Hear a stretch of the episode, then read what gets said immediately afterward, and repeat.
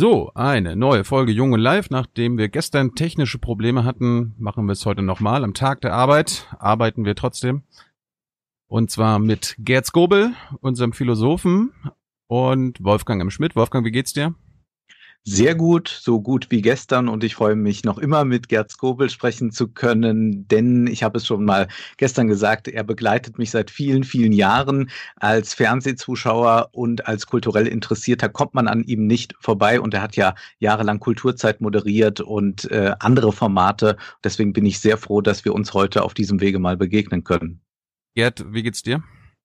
Mir geht's auch gut. Äh, danke. Ja, freut mich. War, war, wir hatten ja schon gestern ein gutes Gespräch und ähm, ja, freut mich, dass wir uns heute nochmal sehen und hören. Hm.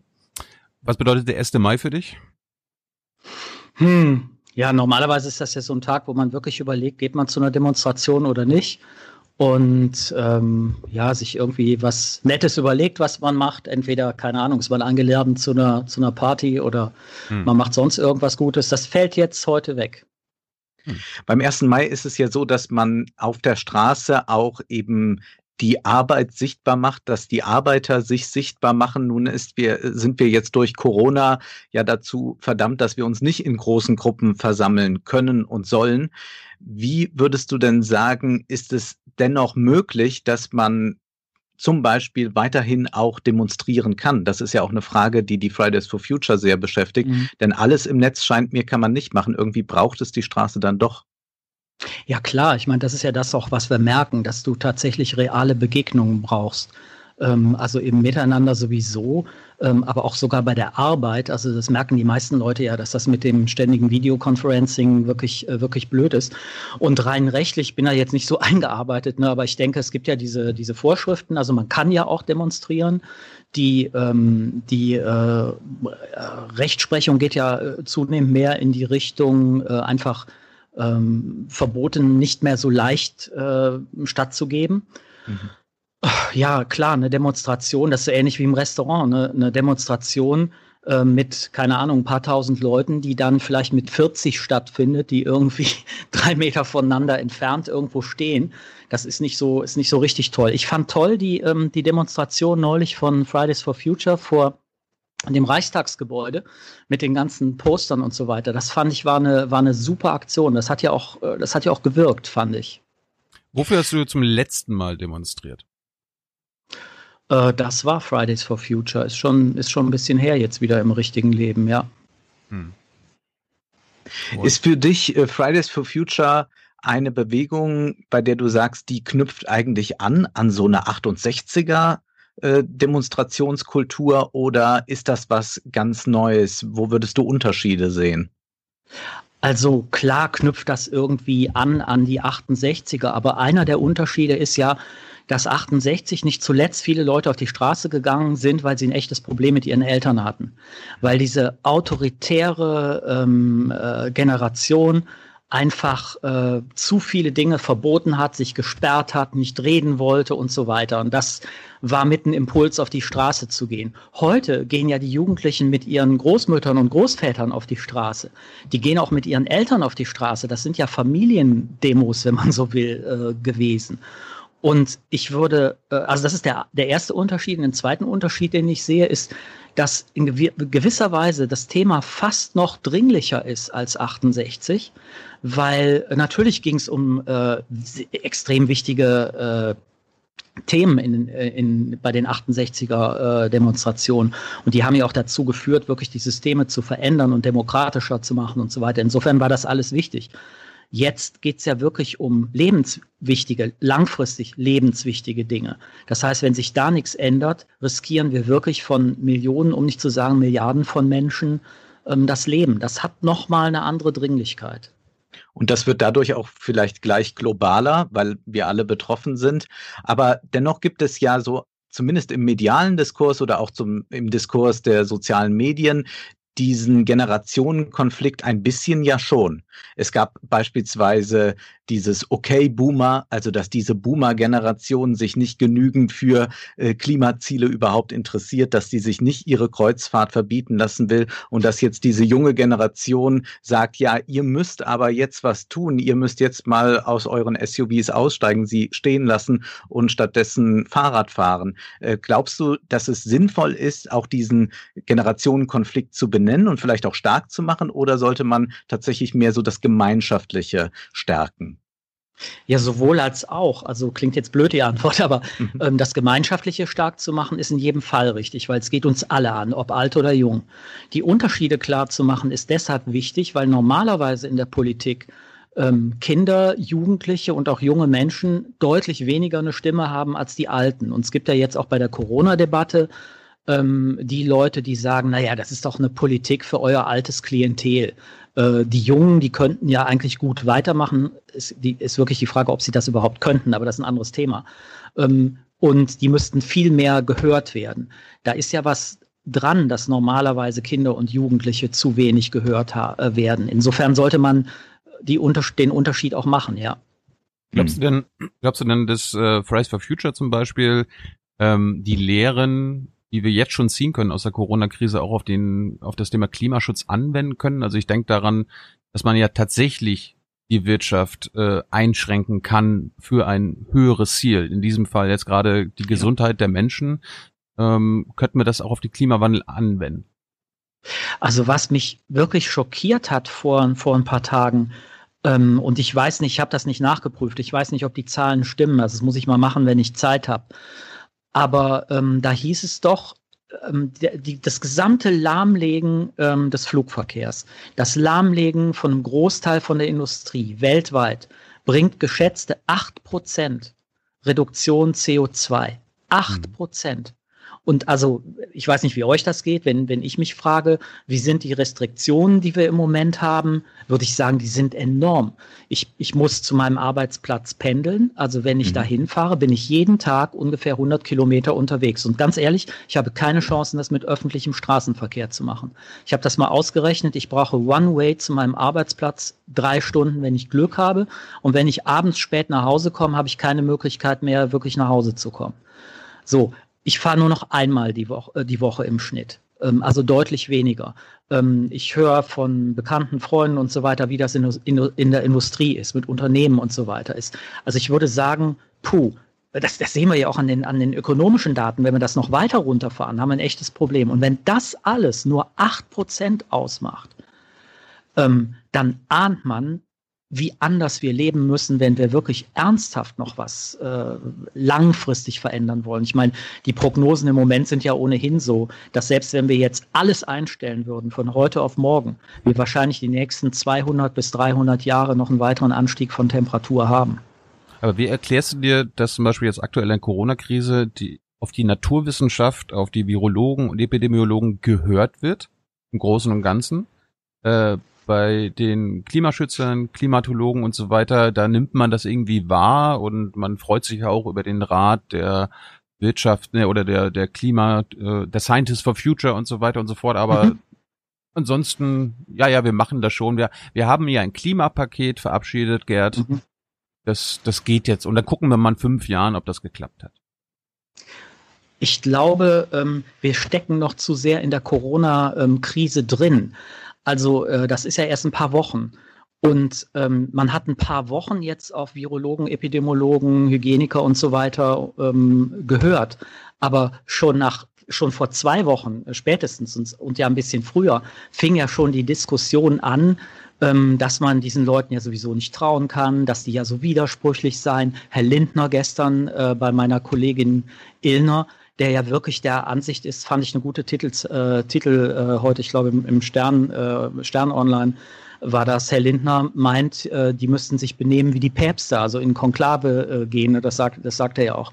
Also wie bescheuert kann man eigentlich sein, zu glauben, dass, dass Wissenschaft so funktionieren würde? Und wenn wir jetzt noch ähm, ein paar Monate später sind, glaube ich, kommen immer mehr Leute aus den Verstecken, die sagen, diese ganzen virologischen Modelle, die sind doch alle Mist, genau wie die ganzen Klimamodelle Mist sind, weil die mit versteckten Annahmen arbeiten und diese versteckten Annahmen sind doch Betrug und äh, das stimmt ja überhaupt nicht, es gibt ja überhaupt keinen Klimawandel. Hm. Also ich gebe dir erstmal auf den ersten Blick recht, dass jetzt Wissenschaftler gehört werden, aber die sind ja schon nach kürzester Zeit, also hat man versucht, sie zu diskreditieren. Hm. Und mit dem Klimawandel kommt ja noch hinzu, äh, wenn ich das noch kurz sagen darf, ähm, dass, ja, dass es ja was Ähnliches gab äh, wie damals bei der Frage mit dem Rauchen. Also man weiß ja heute, ähm, dass die Tabaklobby ähm, Wissenschaftler gekauft hat, die Fake ähm, wissenschaftliche Abhandlungen gemacht hat. Und ich er, erinnert euch vielleicht noch, dass es fast zehn Jahre gedauert hat, bis die These, dass Passivrauchen das Immunsystem stärken kann, bis diese These wirklich vom Tisch war. Da sind ja zahllose Studien mhm. gemacht worden.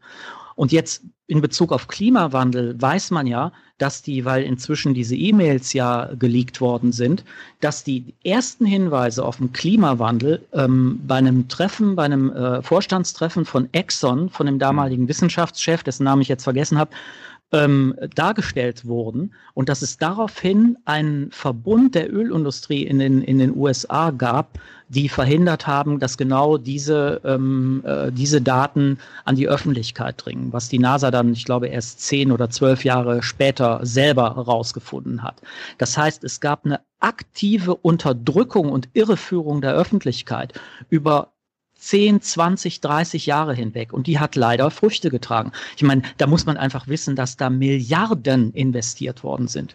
Wir haben für eine Sendung, ähm, da ging es um äh, Food Lobby und so weiter, haben wir, haben wir recherchiert ähm, für, die, für die Sendung und rausgefunden, dass für die Verhinderung der Ampel in Brüssel in dem einen Jahr ungefähr eine Milliarde Euro ausgegeben wurde von der gesamten Lebensmittelindustrie. Und da arbeiten die ganzen Jungs, die sich ja sonst in den Regalen bekriegen, die arbeiten, jetzt sind ja meistens Jungs, die arbeiten dann äh, plötzlich alle zusammen und schmieden eine fröhliche Allianz gegen den dummen Verbraucher. Gut, äh, anderes Thema, aber damit hängt das zusammen. Die, Gesetzesfetischist, die, die Gesetzesfetischistin Klöckner war hier schon öfter Thema. ja, ja, ja, da, da habe ich mich in dem Moment habe ich mich gerade gestoppt. Mhm. Weil ich fand das so irre, dass es zu verwirrend ist für uns Verbraucher, drei Farben auf den Lebensmittelpackungen zu finden. Ja. Ja. Das ja. ist einfach. Und Prost. Aber das funktioniert ja immer nach der Logik, dass man sagt, okay, wir müssen aber am Wirtschaftswachstum festhalten. Und das andere ist, und manche sagen das ja auch sehr offen, Kollateralschaden. Den müssen wir in Kauf nehmen. Und das ist ja auch beim Klimawandel so. Wir können jetzt nicht unsere Volkswirtschaft äh, äh, ruinieren, indem wir zu viel für das Klima tun. Und wir haben jetzt gerade eine Debatte, die ja auch ganz stark eine ethische Debatte jetzt ist mit Corona. Da treten auch Leute auf, zum Teil auch irgendwelche furchtbaren Provinzoberbürgermeister, die jetzt sagen, nee, also das äh, kann ja nicht sein, dass wir jetzt hier die Wirtschaft äh, kaputt machen und das hat einen viel, viel schlimmeren Schaden dann am Ende. Wir müssen doch jetzt äh, wieder alles ans Laufen bekommen. Ähm, zeigt das nicht im ganz hohen Maße, dass man offenbar in der Politik, aber auch so in der Gesellschaft und vielleicht sogar in einer recht breiten Gesellschaft bereit ist, diese Kollateralschäden in Kauf zu nehmen. Das war man und ist man mit Sicherheit, hast du, hast du völlig recht. Ähm, es ist leider ja noch mehr als nur Kollateralschaden ähm, zu riskieren, nämlich ähm, der ganze Dieselskandal. Äh, war ja nicht nur, äh, Leute, jetzt beruhigt euch mal, ihr macht uns kaputt, wenn ihr uns hier mit Auflagen irgendwie in die, in die Ecke drückt. Nee, das war ja sogar noch mehr. Das war ja ein aktiver Betrug. Das war ja eine mhm. grobe Verarschung von äh, vielen, vielen Menschen. Ähm, das, das ist der eine Punkt. Aber ich, also man, man kann das natürlich jetzt in der, sagen wir mal, in der klassischen Links-Rechts-Terminologie ähm, verhandeln und politisch einordnen und über Neoliberalismus reden oder so.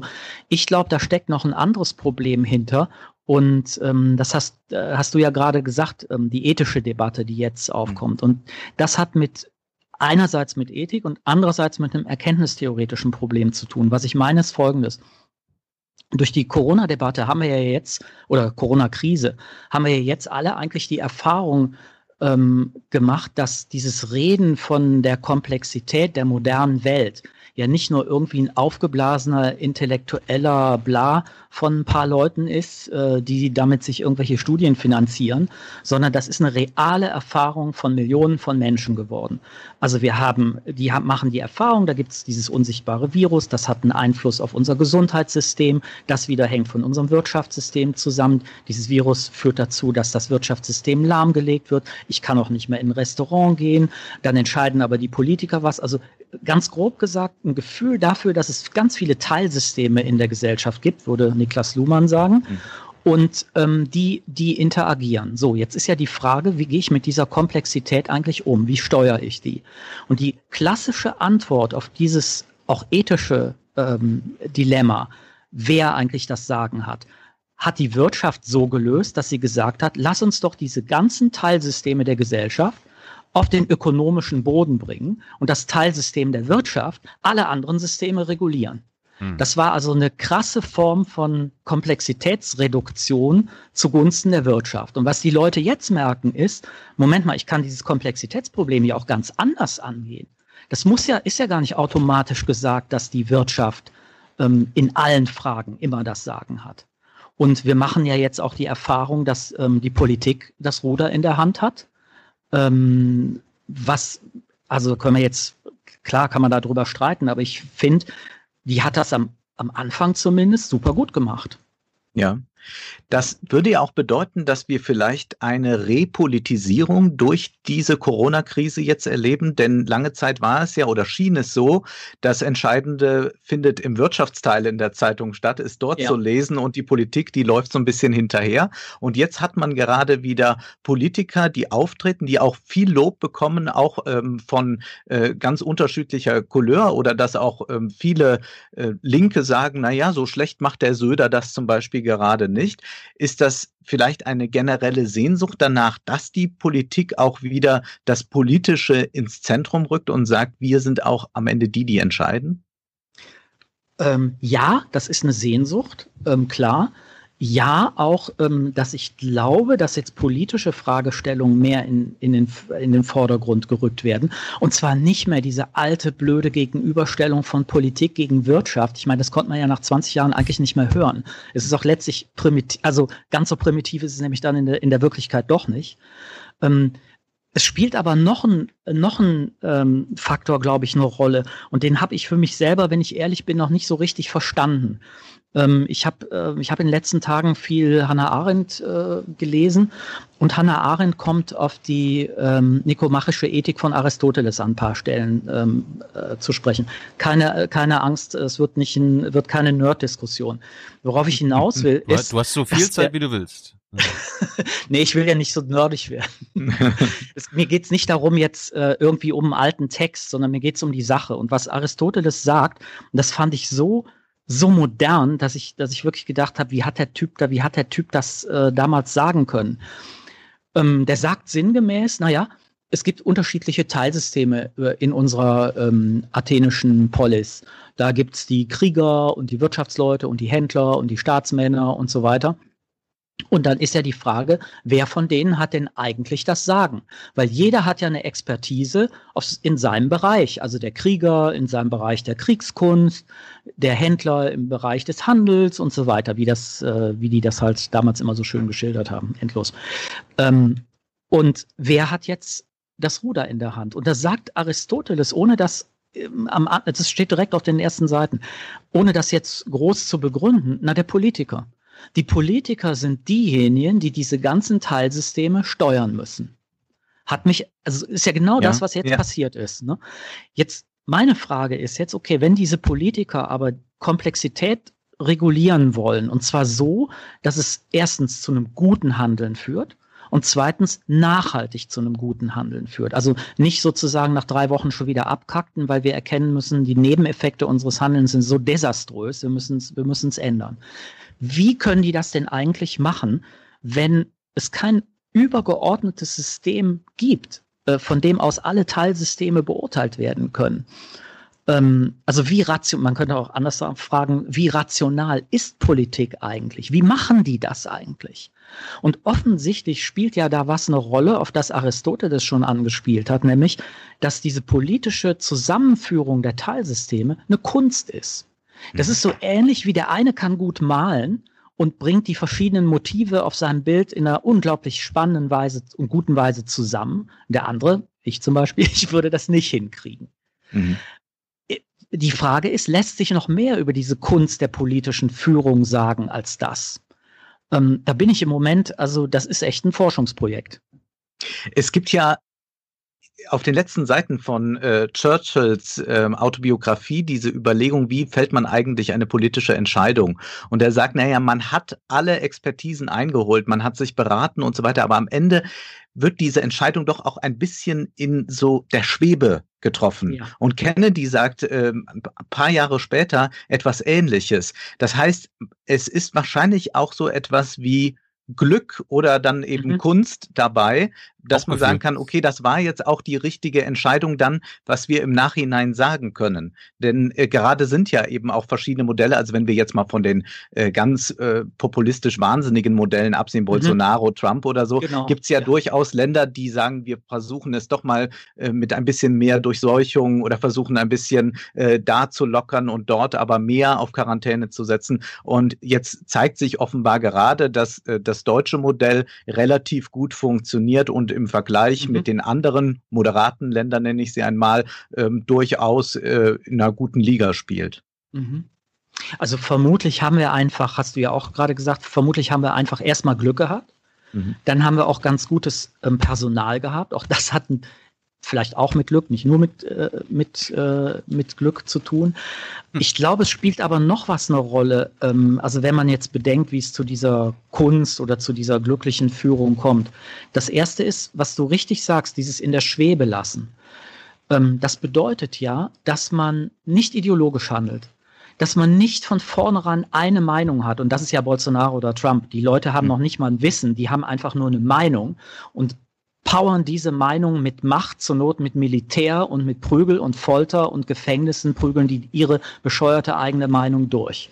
Das ist pure Ideologie. Das, das haben wir natürlich schon mal nicht. Das heißt, ähm, nicht die Meinung regiert, sondern im Grunde genommen die Kritik der Meinung, die Kritik meiner Vorurteile. Denn nur wenn ich das leiste, kann ich ja Dinge in der Schwebe lassen überhaupt. Also das ist, glaube ich, eine, eine Bedingung. Und die zweite ist, dass man tatsächlich eine Vielzahl von Stimmen hört. Also dass man die Pluralität der Menschen achtet und Politik, darauf weist Hannah Arendt immer wieder zurück. Und das finde ich jetzt gerade im Moment so großartig, dass Politik immer nur im Plural denkbar ist. Es gibt nicht den Menschen. Es gibt auch nicht die Gesellschaft, sondern es gibt eine Pluralität von Stimmen. Und die muss man tatsächlich hören. Die, die, äh, auch nicht nur durch äh, Umfragen und, und Statistiken, weil da fallen an den Rändern ja wieder Leute, Leute raus, sondern man muss wirklich auch mit denen reden.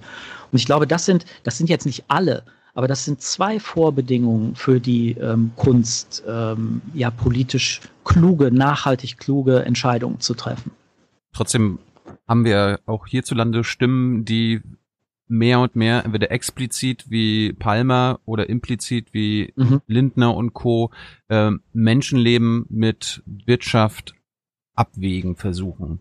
Äh, erleben wir jetzt gerade, dass sich das, ähm, dass sich das noch verschlimmert? Wie bewertest du das, dass das diese Debatte dann ja auch gibt? Ich meine, Wolfgang Schäuble hat das ja auch ein bisschen mhm.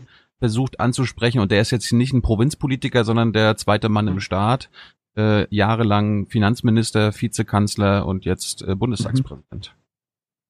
Ich versuche die mal in Schutz zu nehmen. Also auch jemanden wie, äh, wie Lindner, über den man ja äh, viel, viel diskutieren kann. Dann könnte man sagen, das Argument ist, wenn ich Wirtschaft über einen bestimmten Punkt hinaus zum Stillstand bringe, riskiere ich auch Leben. Also nicht nur die Unternehmer, die sich äh, die Selbstmord begehen. Das wird, das wird sicher kommen. Also ihr erinnert euch an den Fall des hessischen, was war es, Finanzministers. Ähm, also da, das, das wird garantiert, das wird garantiert so sein. Es wird Leute geben, die äh, wirklich danach äh, ja in der Dauerdepression, also jetzt im klinischen Sinn, mhm. sein werden. Ähm, es wird vielleicht durch den Zusammenbruch auch von, ich konstruiere das jetzt, von Industriezweigen dazu führen, dass bestimmte Firmen Teile nicht mehr herstellen, die ich dann im Endeffekt brauche, aber um Leben zu retten. Mhm. Also all diese Sachen werden ja, werden ja früher oder später kommen. Also so könnte man das Argument tatsächlich retten, ähm, weil nämlich nicht Wirtschaft gegen Leben steht, sondern ähm, eine bestimmte Form von Lebensrettung indirekt durch Wirtschaft gegenüber direkter Gefährdung von Leben jetzt in Krankenhäusern, Intensivstationen und so weiter. Wägen wir denn nicht immer ab? Also wägen wir nicht immer ab. Also wir wissen zum Beispiel, wie furchtbar die Feinstaubbelastung ist. Du hast es, glaube ich, auch in einem deiner Videos angesprochen. Wir könnten viele andere Dinge äh, nennen. Wir könnten auch Berufszweige nennen, die von besonderem Feinstaub äh, belastet sind immer. Äh, denken wir auch an viele Bauarbeiter und all das. Und ja. da gibt es ja auch ein Abwägen, dass man sagt, ja gut, das ist schon schädlich. Und man kann sich denken, wenn man 40 Jahre so arbeitet, dann wird man nicht unbedingt der Älteste. Also da gibt es ja diese Abwägung merkwürdig merkwürdigerweise auch so. Also wir sind ja nicht hier zum ersten Mal, dass wir Menschenleben gegen Wirtschaft abwägen. Ich gebe dir völlig recht und deshalb ist die Diskussion verlogen. Weil ähm, wir, das, du hast völlig recht, äh, genau die richtige Frage. Warum machen wir das nicht bei den Leuten, äh, die an Feinstaubbelastung sterben? Ich meine, es gibt ja die Zahlen, die sagen, Acht Millionen Menschen sterben pro Jahr an Feinstaubbelastung weltweit. Acht Millionen. Das ist eine, jetzt kann man natürlich, kannst du die, äh, kannst du die Zahl jetzt wieder in Frage stellen und so weiter. Das ist jetzt die Zahl, ähm, die wir, die wir recherchiert haben, die einigermaßen, einigermaßen verlässlich ist. So. Du hast vollkommen recht, man muss genau dieselbe Frage stellen. Da steht auch Leben gegen Leben. Und wo bitte taucht das in eurer, in eurer Politik, in eurem Wirtschaftsdenken wo taucht das da auf? Und in der Tat, das haben wir schlicht und einfach verdrängt. Warum? Weil wir die Leute natürlich nicht so akut sehen, wie wir jemanden wahrnehmen, der gar nicht krank ist, aber draußen mit einer Maske rumläuft. Mhm. Aber wo kommt dieses sozialdarwinistische Denken ja trotzdem teilweise in der Politik her? Und äh, können wir andersrum froh sein, dass gerade die ich nenne sie mal Menschenfeindlichkeit der AfD in den Hintergrund rückt. Äh, die, die AfD verliert auch an Zustimmung. Äh, aber wird diese Menschen, Menschenfeindlichkeit jetzt durch eine ökonomische ersetzt oder ist das jetzt we weit weniger schlimm? Gute Frage. Also ich fürchte, dass die AfD wieder eine Möglichkeit findet, aus ihren Löchern zu kommen. Ähm, das wird, das wird passieren. Äh, gerade jetzt vor, äh, also mit der Auflösung des Flügels ähm, hieß es ja wieder, wir sind die größte Oppositionspartei Deutschlands. Also da darf man nicht glauben, dass die jetzt, ähm, dass die jetzt still sein werden. Ich weiß nicht, mit wem die dann in Zukunft solidarisieren. Also erst ging es ja gegen äh, für die Abschaffung des Euro. Mhm. Ähm, dann ging es äh, gegen Migration, Asyl und so weiter. Die, die werden jetzt bestimmt die dritte Welle finden, äh, garantiert. Ähm, ja, woher kommt das? Also ich, ich glaube, also ganz platt gesagt, hat das mit einem Grundegoismus von uns allen zu tun, dass wenn wir, also wir gehen einem Handwerk nach, jetzt wird dieses Handwerk durch irgendeine Regulierung bedroht. Die normale, äh, die normale Reaktion ist zu sagen, was sind das für Idioten, die mir die Grundlage meines Lebens wegnehmen und mir meinen, meinen Beruf kaputt machen. Ähm, also wird, wird man immer Leute finden, ähm, die, äh, warum auch immer, äh, gefährdet sind, sich zusammentun und äh, sagen, so nicht. Also letztlich baut das immer auf der Hobbschen Idee auf, dass der Mensch einfach sich selber Feind ist und äh, statt zu kooperieren gegeneinander ähm, agiert. Und ähm, die Wirtschaft hilft uns ja allen, das ist, das ist die Behauptung, ähm, optimal miteinander zu kooperieren, denn wenn uns alles gut geht, sind wir friedlich und konsumieren brav und machen keinen Ärger. Aber man könnte ja auch das jetzt nochmal weiten und sagen, okay, also wir haben vielleicht da e-, egoistische Naturen und so, aber liegt es nicht vielleicht auch daran, dass wir nicht so einen Gegenentwurf parat haben. Also es ist jetzt mhm. so, dass wir gerade die Regierung gelobt haben und ich glaube, das kann man jetzt auch momentan, dass da sehr viel Vernünftiges passiert. Äh, auf Länderebene sieht das dann schon wieder anders aus. Das kommt dann sehr drauf an. Also wenn ich nur dran denke, dass es in vielen äh, Bundesländern keine Künstlerförderung jetzt gibt, dass die äh, eigentlich gesagt bekommen, na ja, ihr könnt ja Hartz IV beantragen, viel mhm. mehr habt ihr ja eh schon nicht verdient früher. Also solche ja. Dinge äh, gibt's ja auch. Aber wenn wir jetzt mal so den Bund uns anschauen, ansehen, dann kann man sagen, ist in Ordnung. Aber wenn man jetzt sagt, man möchte wegkommen von dieser Art des Wirtschaftens, auch von dieser Art des Denkens und dann auch wegkommen eben davon, dass man dann bald äh, die Klimaziele wieder nicht erfüllen kann, weil die Wirtschaft wieder brummt, dann fehlt es doch gerade an einer Opposition insofern, als sie wirklich einen Gegenentwurf aufmachen müsste, wie könnte es danach weitergehen. Also wir sind alle, glaube ich, jetzt im Moment aufgerufen, so einen, so einen ähm, Gegenentwurf zu entwickeln. Und intuitiv merken wir ja, dass es, äh, dass es so einen Gegenentwurf gibt. Und das ist ganz einfach eigentlich, nämlich konsequent vom Gemeinwohlgedanken her zu denken.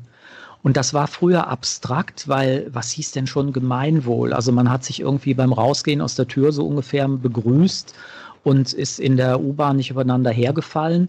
Und das war schon das Maximum der Zivilisation und damit war eigentlich der Gemeinwohlgedanke ähm, ähm, erreicht. Ja, ich habe keinen in der U-Bahn heute niedergestochen. Super. ähm, ja. Jetzt merken wir aber, das geht Gemeinwohl geht noch mal anders. Wir haben, wir haben andere Möglichkeiten, solidarisch zu sein. Und, also, und das klingt jetzt ein bisschen kitschig, aber wir haben auch andere Möglichkeiten, uns zu mögen und füreinander da zu sein. Das wird ja in gewisser Weise gerade wieder neu entdeckt. Interessanterweise trotz der körperlichen Distanzierung, die wir ja, die wir ja faktisch haben. Ähm, also das, das ist, glaube ich, der, der Grundgedanke. Also wenn wir es wenn wir es schaffen würden, politisch den Gemeinwohlgedanken in allen Entscheidungen, die wir treffen, in allen, auch den ökonomischen, zu verankern, hätten wir, glaube ich, ein gutes Regulativ ähm, für allzu einseitige ähm, Entscheidungen in Richtung Ökonomie oder was auch immer das ist. Der Gemeinwohlgedanke würde zum Beispiel auch logischerweise, abgesehen von den ganzen rechtlichen Sachen, Asylanten betreffen. Weil ähm, das ist ja das, was, äh, was Kant schon immer sagt. Es gibt keine Weltaußenpolitik. Es gibt nur eine Welt, auf der gleichberechtigte Menschen sind. Es gibt nur Weltinnenpolitik. Äh, alles andere ist, äh, ist letztlich, letztlich dogmatisch. Ähm, und ähm, ja, wenn, also wenn wir, wenn wir davon ausgehen, äh, könnten wir was bewegen und verändern. Ich hoffe auch, dass wir das tun. Aber warum, warum hören wir das äh, auf politischer Ebene überhaupt nicht? Ich meine, wir hatten jetzt hier bei Jung und Live schon viele, Robert Habeck, mhm. Linke, ja. ähm, aber auch SPD-Vorsitzende, wenn du da die Systemfragen stellst und sagst, irgendwie ist die Zeit des Turbokapitalismus jetzt vorbei, können wir überhaupt danach jetzt noch weitermachen wie vorher, dann wird da nicht, ich will nicht sagen zur Revolution aufgerufen, aber es wird jetzt nicht gesagt, ja, das schaffen wir, das ist doch jetzt eindeutig, dass wir nicht so weitermachen können, sondern der Wunsch auch von der Opposition ist, zurück zum, zur Normalität. Also so wie es vorher war. Dabei war die Normalität, die wir vor Corona hatten, ja auch schon eine gewisse Art Utopie, äh, weil wir glaubten, dass wir einfach so weitermachen können, äh, weiter wachsen können und quasi auch die Klimakrise irgendwie, äh, dass wir da herauswachsen können. Aber das ist ja eine einzige Utopie und trotz der, dessen machen wir jetzt in der Krise genauso weiter. Ich war diese Woche bei der äh, Bundespressekonferenz mit Peter Altmaier, die sagen dir das explizit. Okay, wir, wir schrumpfen zwar dieses Jahr sechs Prozent am äh, Bruttoinlandsprodukt, aber nächstes Jahr geht's wieder genauso zurück und dann sind wir wieder da, wo wir vor der Krise waren. Also, dass die Regierung jetzt hier keine Systemkritik macht und irgendwie systematisch was ändern will, das sollte klar sein. Warum sollten sie das? Das hätten sie ja schon vorher machen können. Aber ich bin dann ein bisschen erschrocken, dass selbst Grüne und Linke eben nicht äh, die Systemfrage jetzt stellen und mit Alternativen äh, kommen. Wie erklärst du dir das? Erstmal stimme ich deiner Analyse 100% zu. Die Normalität, die sogenannte, die wir vorher hatten, war eine falsche Normalität. Ähm, die waren, das war nur deshalb normal und ging so weiter, weil wir massiv verdrängt haben.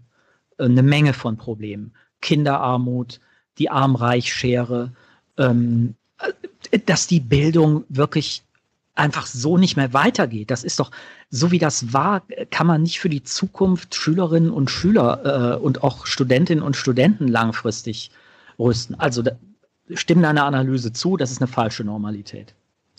Jetzt stell dir vor, Du würdest im Moment sagen, Leute, ihr leidet im Moment, ähm, also gerade stell dir vor, ein Restaurantbesitzerin oder was auch immer, oder äh, meine, meine Kollegin, an die ich denke, äh, mit drei Kindern und Homeoffice, wie, und einem Mann, der auch noch Homeoffice macht und das im selben Haus. Also wie kriegst du, wie kriegst du das bitte hin? Das ist richtig schwierig.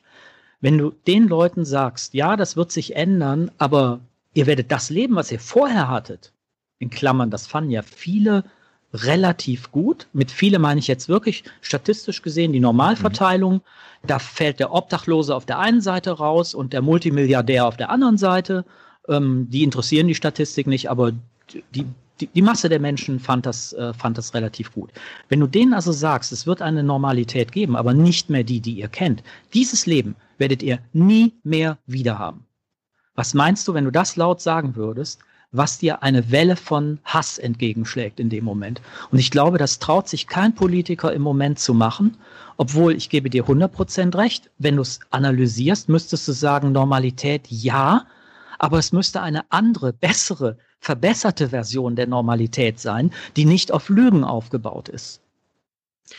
Das wirft ja eine demokratische Frage auf.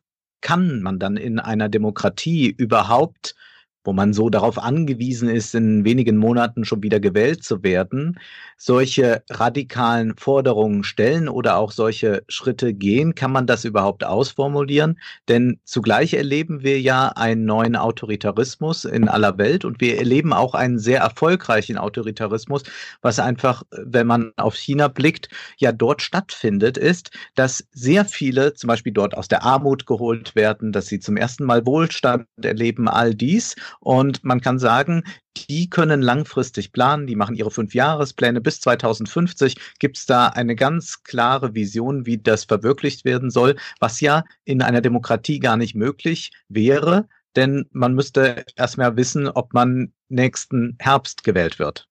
Ja, das, also das, du sprichst zwei, zwei Probleme, finde ich, an, die mich, die mich auch umtreiben. Das erste Problem, ähm, China komme ich, äh, ja, China die autoritären Lösungen sind immer total verlockend, ähm, weil ich auch durch Geld, auch durch, durch Druck, durch Militär, durch, durch Androhung von Folter und so weiter Leute mitreißen kann. Und die paar Stimmen, die gegen mich sind, die mache ich mundtot. Ähm, das ist immer für, für äh, autoritäre Diktatoren immer ein, ein super Mittel. In China ist es insofern schwieriger, weil ja real Millionen von Menschen, und wir reden, wir reden äh, wirklich nicht von ein, zwei, drei Millionen, wir, wir reden von ungefähr acht, neunhundert Millionen Menschen aus der absoluten Armut und der Katastrophe nach Mao rausgekommen sind. Faktisch, das ist so. Mhm. Das haben die geschafft. Und das Zweite ist, warum viele Chinesinnen und Chinesen, wenn du mit denen redest, warum die kein so großes Problem jetzt mit Überwachung und Diktatur haben, ist, weil sie sagen, ja, Moment mal, bis jetzt war das System, was wir kennengelernt haben, immer korrupt. Wir haben nie gewusst, was der Vorgesetzte in einer Stadt, also mein Vorgesetzter oder jemand in der Stadt ähm, tatsächlich, äh, tatsächlich macht und ob der, ob die ja heimlich mit den Triaden zusammenarbeiten oder, oder äh, was auch immer. Und jetzt werden die Leute durch so, so, Social Scoring erwischt. Das war ja das Problem äh, für, die, äh, für die Partei, dass auf einmal in bestimmten Provinzen Tausende von ähm, äh, Mitgliedern ähm, beim Social, äh, Social Scoring hinten runterfielen, weil die, von, weil die Verbrechen überführt worden sind. Und die Bevölkerung hat gesagt, super, endlich fliegt dieses Kor Korruptionssystem auf. Und wir haben erstmals durch Überwachung einen Schutz davor. Deshalb finden Leute äh, in China das relativ gut. Das kann ich bis zum gewissen Grad sogar nachvollziehen. Das heißt jetzt bitte überhaupt nicht, dass ich für das, hm. für das chinesische System wäre. Gar nicht. Ich sage nur, das sind die verständlichen Gründe, warum das verlockend sein kann. Ich glaube nicht, dass es der chinesische äh, Weg ist, aber das ist vielleicht ein anderes Thema. Das zweite Argument, also das zweite Teil von dem, was du ansprachst, das, das treibt mich schon lange um. Da habe ich, da hab ich mit meinem Sohn, der Politikwissenschaften studiert, ein paar Mal schon, schon drüber diskutiert. Eine Demokratie lebt davon, ähm, und das ist ja gut so, dass eine Regierung abgewählt werden kann. Hm? Mehrheitsentscheidung. Die Mehrheit heißt nicht einfach Macht der Mehrheit, sondern die Mehrheit dient ja eigentlich dazu, Minderheiten zu schützen. Also das ist ja der Witz einer Demokratie, dass ich nicht als Minderheit umgebracht werde, sondern dass ich als Minderheit meine Stimme finden kann in der, in der Demokratie. Was aber, wenn die Regierung, die als nächste gewählt wird, alle klugen und guten Entscheidungen, die die Regierung davor getroffen hat, zum Beispiel sagen wir in Richtung Klimawandel, das müssen ja langfristige äh, Entscheidungen sein, von einem Tag auf den anderen mehr oder weniger auf den Kopf stellen und abschaffen kann. Trump in Amerika. Ausstieg aus ganz vielen Sachen. Wenn das so ist, ist eine Demokratie langfristig nicht überlebensfähig. Warum? Weil ich niemals in einem solchen System nachhaltige, das heißt über 20, 30, 40, vielleicht 100 Jahre gehende Entscheidungen treffen kann, die ich aber treffen muss, um so einer Problematik wie, äh, wie dem Klimawandel ähm, überhaupt irgendetwas entgegenstellen zu können. Das ist für mich ein nicht gelöstes Problem in unserer, in unserer Demokratie. Geschweige, wenn wir davon jetzt, wenn wir das auf EU-Ebene betrachten, ähm, da ist ja das, was wir als autoritäres System innerhalb eines Staates sehen, ist ja innerhalb der, des Staatenverbundes der Nationalismus. Das ist ja die Analogie dazu. Das ist ja praktisch dasselbe, nur in, nur in, in größer. Und auch da kooperieren wir sehr wenig und fragen uns, wie sind wir denn alle, Gemeinwohlgedanke, wie könnten wir denn alle zusammen nachhaltig, langfristig zu einer besseren Lösung kommen? Also für mich ist das sonnenklar. Das ist natürlich sind die Vereinigten Staaten von Europa. Äh, das ist der Gedanke, den Kant schon äh, gehabt hat. Ähm, das darf man natürlich nur laut nicht so nennen, weil dann hagelt sofort äh, äh, Riesenprotest. Aber die Frage ist, wie kriegen wir das langfristig, nachhaltig umgesetzt? Da bin ich im Moment, ehrlich gesagt, ähm, ja, ein bisschen vor den Kopf gestoßen. Ich, ich habe da keine Antwort drauf im Moment, außer dass man sich dafür stark macht und einsetzt. Im Prinzip beschreibst du ja, dass wir sehenden, sehenden Auges in den, sag ich mal, Klimauntergang gehen, weil das auf demokratischen Entscheidungen basiert. Also wir haben uns demokratisch dann entschieden, nicht genug für den Klimawandel, gegen den Klimawandel zu tun. Mhm. Als Verteidiger der Demokratie würde ich sagen, ja, aber wir haben, wir waren nicht gut genug darin, die ideologischen Momente in der Demokratie zu entlarven. Hm. Also zum Beispiel den Lobbyismus wirklich beim Namen zu nennen. Wirklich rauszukriegen, wie viel Milliarden sind da geflossen, um irgendeine Entscheidung in Brüssel oder sonst wo zu beeinflussen. Oder was laufen jetzt für Gespräche in, in Berlin mit der Wirtschaft, die natürlich tierischen Druck macht? Und mhm. klar können die auch Druck machen, wenn sie sagen, okay, dann gibt es halt zig Millionen Arbeitslose mehr. Und was das bedeutet, äh, damit hat die Bundesrepublik ja wirklich Jahrzehnte zu tun gehabt. Das war das dominante Thema äh, so vor, würde ich sagen, 20 Jahren, 30 ja. Jahren, Arbeitslosigkeit. Ähm, Autolobby ist das eine, das be, be, ähm, verfolgen wir hier auch in Berlin, mache ich ja auch. Äh, da wird mhm. ja beim Autogipfel noch nicht mal die Umweltministerin eingeladen, sondern das wird dann äh, da werden nur die eingeladen, die sich eh einig sind, das, was getan ja. werden muss für die schmutzigen Autos oder dass die wieder angekurbelt werden. Aber ähm, wie, wie kommen wir, wie kommen wir da raus? Und wie, wie, wie erklärst du zum Beispiel diese spezielle Lobby der Bundesliga? Wie, wie, wie schafft, wie schafft es gerade in Deutschland, immer in Frankreich sind die, haben die gerade die, die Saison ab, abgeblasen. Sie haben sie abgebrochen. In äh, England wird die Diskussion gerade auch geführt. In Deutschland nicht. Wie, wie erklärst du dir, dass so eine marginale, ein marginaler Teil der Wirtschaft so einen Stellenwert hat und dass äh, so viel Irrationalität herrscht. Also wenn du mit den Virologen und Epidemiologen sprichst, die sagen, das ist keine gute Idee. Und auch aus sozialer ja. Sicht ist das keine gute Idee. Äh, warum also, wird daran ja. festgehalten? Also die Antwort auf deine Frage müsste eigentlich sein, dass man mit Bezug auf Klima und so weiter genau das, was man im Moment mit den ganzen Virologen in den Talkshows macht, dass man nämlich endlich mal die Klimaanalysten ähm, so lange reden und erklären lässt, bis auch fast der Letzte kapiert hat, wie so ein Klimamodell funktioniert, was die Unwägbarkeiten in so einem Klimamodell sind, aber dass das eigentlich eine sehr rationale Art und Weise ist, zu versuchen, die, die Welt zu beschreiben mit so einem Modell. Also das wäre das Erste, dass es nicht reicht, irgend, äh, irgendein Vertreter äh, einer, einer äh, grünen Ecke in irgendeinen Rat äh, reinzuholen, aber dann stimmlich nicht zu berücksichtigen. Nein, man müsste wirklich den Wissenschaftlern äh, tatsächlich eine Stimme geben. Das heißt nicht, dass die entscheiden, so wie jetzt ja auch nicht, aber dass sie eine Stimme haben. So, und jetzt der Fußball. Also es gibt eine Menge Leute, die jetzt lachen werden, wenn ich irgendwas zu Fußball sage, weil ich habe null Ahnung. Mich ich interessiert, mich interessiert Fußball nicht. Ich habe keine Ahnung.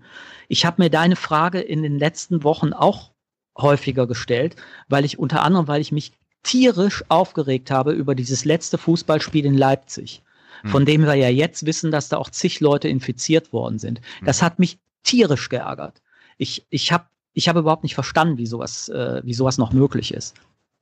So, wenn ich, ich muss mich also jetzt versuchen, rein zu, rein in die Menschen, die Fußball lieben. Da denke ich zum Beispiel an meinen Freund Wolfgang Niedecken, einen, einen bekennenden Fußballfan des ersten FC. Was würde, wie würde der das finden? Natürlich ähm, jemand, jemand aber, wie Wolfgang. Aber, Gerd, aber, Gerd, aber Gerd, die, die Fanszene, die Ultras haben sich ja zusammengeschlossen letzte Woche und haben gemeinsam ja. eine Erklärung veröffentlicht, die gesagt haben, wir sind dagegen, dass da ja. gespielt wird. Deshalb, sind, genau. sind, die, jetzt, sind die jetzt dagegen, weil sie, weil sie sehen, dass Fußball auch ohne Fans äh, stattfinden kann oder weil sie gegen dieses System der äh, dieses hochkommerziellen Unterhaltungsmediums äh, sind? Als Totalidealist würde ich ja jetzt sagen, vielleicht haben die kapiert, dass der Gemeinwohlgedanke wichtiger ist als manches Fußballspiel. Das mhm. wäre toll. Ähm, um aus dem Nähkästchen zu plaudern, wenn man, wenn man weiß, dass ein Spitzen Champions League Spiel ein Mehrfaches des Jahresetats von Dreisat ist, dann ahnt man, ähm, dass dahinter so viel Kohle steckt, so viel Geld, ähm, dass einfach einige Leute offensichtlich mit diesem Geld die richtigen Schalter umgelegt haben bei den Verantwortlichen. Ich habe, wenn ich ehrlich bin, ich habe keinen vernünftigen Grund zu erklären, warum das mit dem Fußball so ein Riesending ist. Ich kann das, ich kann das nicht verstehen. Ich kann das nicht nachvollziehen. Kannst, äh, ich meine, weil du gerade Dreisat ansprichst, ZDF und ARD zahlen auch viele, viele, viele hunderte Millionen Euro an die Bundesliga um die äh, Zweitverwertungsrechte. Sky hat ja die Erstverwertungsrechte mit live. Ja. Warum geht da ARD und ZDF nicht voran und sagen, wir übertragen hier keine Spiele? Naja, die machen, ja, die machen ja genau das Gegenteil. Also die, da ja, ja, hört sich, der hört sich ja schon so an, als ob man Sky die Live äh, Spiele wegnimmt, damit quasi jeder sich das zu Hause angucken kann, damit es nicht zu diesen Gruppchenbildungen im Wohnzimmer kommt für äh, bei demjenigen, der, der, der das Sky-Abo hat. Tja, also ja, möglicherweise, möglicherweise müsste man es sein lassen. Das Argument, was dann natürlich immer kommt, ist ja, wenn wir das sein lassen, das sind ja nicht nur die Millionäre, die Fußball spielen, die dann leiden müssen, sondern es sind ja auch die Würstchenverkäufer, die Leute, die ihre Stände da haben, äh, keine Ahnung, die was auch immer, Sicherheitspersonal, bla bla bla. Also ganz viele Leute, die ihren, ihren Job verlieren. Hm. Also ich, ich weiß gar nicht mehr, wer das war, der neulich gesagt hat, seit wann ist es Fußball eigentlich systemrelevant. Ich würde das ja sagen, Fußball ist systemrelevant insofern, als hier ja Emotionen kanalisiert werden. Also man tobt sich auch als Fan im Stadion oder vor dem Fernseher aus äh, am Wochenende, geht dann wieder montags auf die Arbeit. Also es hat ein bisschen auch die Funktion wie der Tatort vielleicht auch eine systemstabilisierende Funktion hat. Man versammelt sich sonntags in der Sonntagsdepression vor dem Fernseher, schaut sich einen äh, trüben Krimi an und geht dann wieder am nächsten Tag arbeiten. Also dieser Unterhaltungsfaktor, das hätte sicherlich die Frankfurter Schule auch äh, ähnlich ja, beschrieben, ja, der hat ja schon einen äh, gewissen systemrelevanten Wert, denn man muss sagen, sonst würde ja vielleicht etwas ganz anderes stattfinden und vielleicht etwas, was die Politik oder die Herrschenden in der Wirtschaft nicht so wollen. Also man, die Tribute von Panem müsste man dann erfinden, ersatzweise für, ähm, für Fußball, weil man die Leute ja beschäftigen muss. Was mich an deinem Argument skeptisch macht, ist, ich weiß nicht, äh, wie, wie das bei euch ist, aber ich kenne so gut wie keine Frauen, die sich wirklich für Fußball interessieren. Also ich weiß, dass natürlich auch Frauen in Stadien gehen, ja? ist mir schon klar. Aber an, dein Argument ist doch überwiegend eigentlich ein Männerargument. Also es ist doch überwiegend Unterhaltung für Männer. Das mag sein. Ich glaube, bei Länderspielen ist es nochmal was anderes. Wenn man sich da Statistiken ansieht, dann ist also auch ein ja. viel größeres weibliches Interesse da. Ähm, es ist sicherlich so, dass es ähm, der Fußball Männer dominiert ist. Man könnte dann auch sagen, wenn man jetzt mal bei so einer klassischen Geschlechteraufteilung bleibt, äh, sagen, naja, die schauen was anderes also was für sie systemrelevant mhm. ist. Also würde man jetzt gewisse andere Fernsehsendungen oder so nicht ausstrahlen, dann hätte man da auch vielleicht so ein äh, Problem.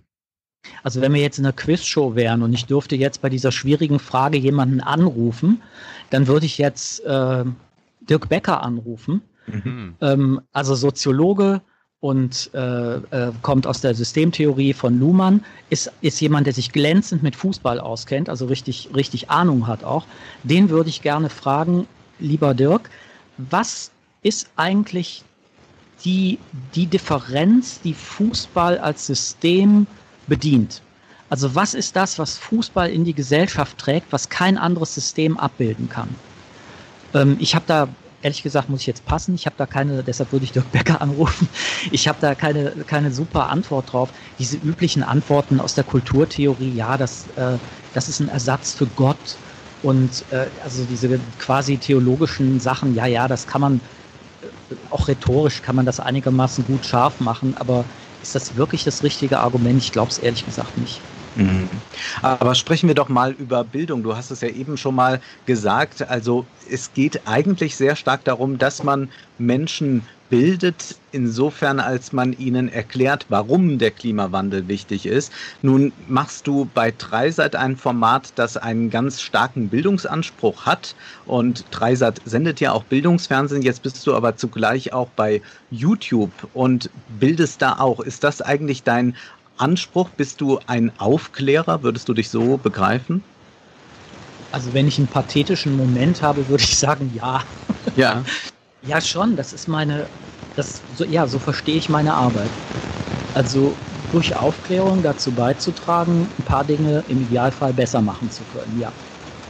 Wie hoch sind denn die Chancen, dass man wirklich etwas besser machen kann? Oder bist du nicht auch in gewisser Weise frustriert, wenn du schaust, du hast dann 50.000 Klicks oder du hast eine Quote von 200, 300.000, die zuschauen und du siehst, was dann sonst passiert. Und es ist ja nicht nur, dass die Leute dann Fußball einschalten vielleicht lieber, sondern sie schauen sich äh, Dinge auf YouTube an, die wir hier gar nicht benennen wollen, die aber dann mehrere Millionen Klicks haben.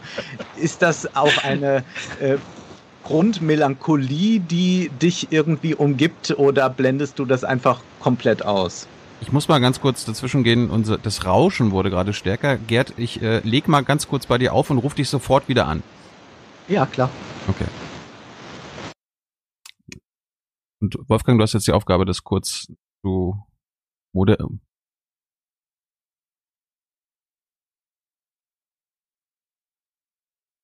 Wirklich da einmal äh, da sich, ist er wieder.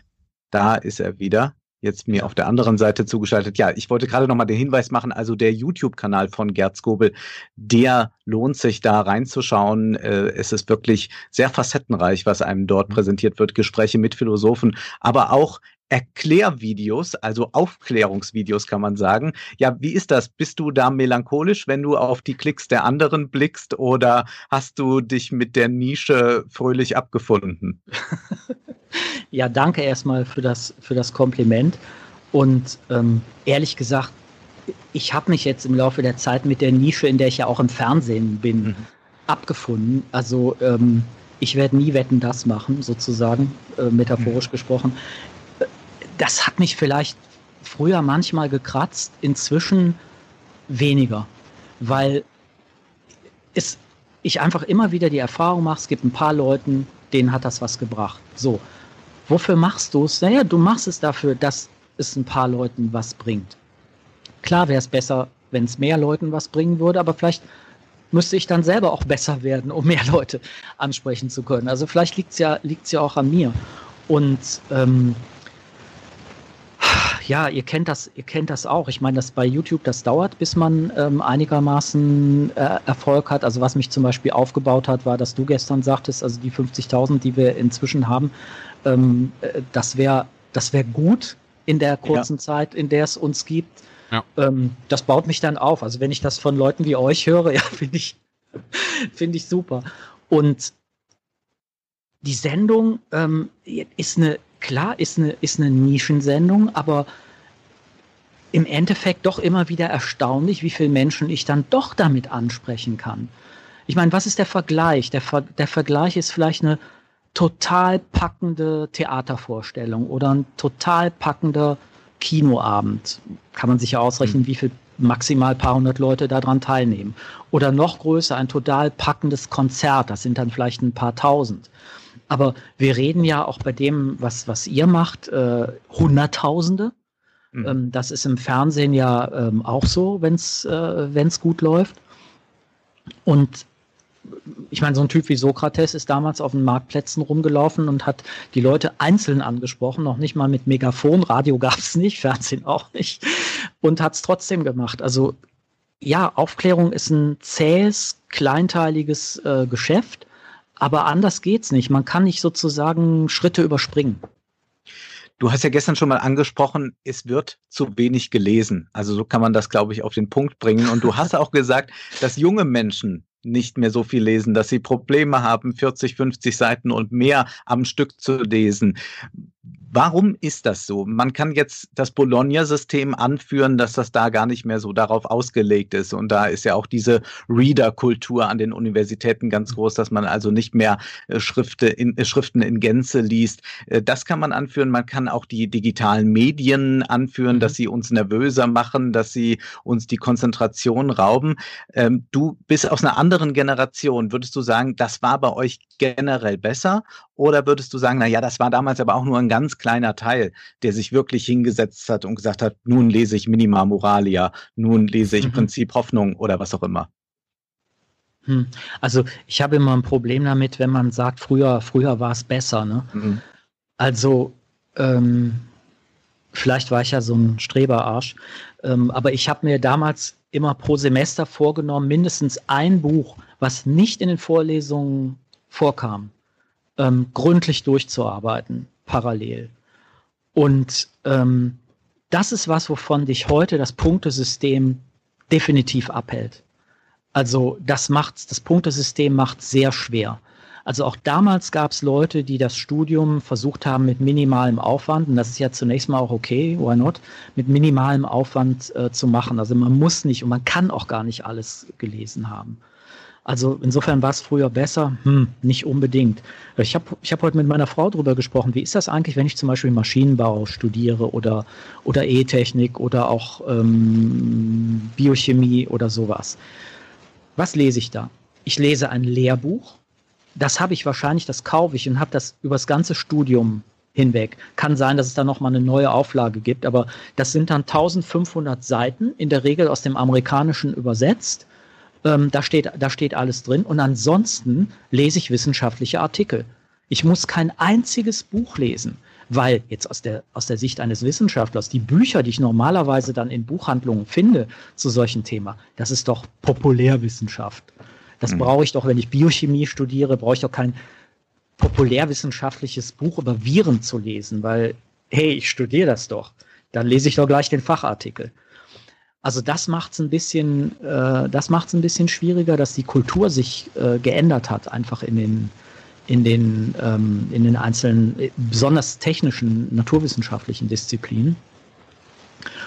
Ja, und, und das, Zeit, das Zeitproblem. Und dann kommt wahrscheinlich wirklich, du hast das ja schon angesprochen, die veränderte Aufmerksamkeitsspanne ähm, ich, ich habe das an mir selber mal eine Zeit lang äh, festgestellt, wo ich sehr viel im, im Internet gelesen habe und immer so quasi Wikipedia-Länge. Äh, und irgendwann bist du genervt, wenn du ein Buch vor dir hast. Mhm. Denkst du, warum muss ich jetzt 300 Seiten lesen?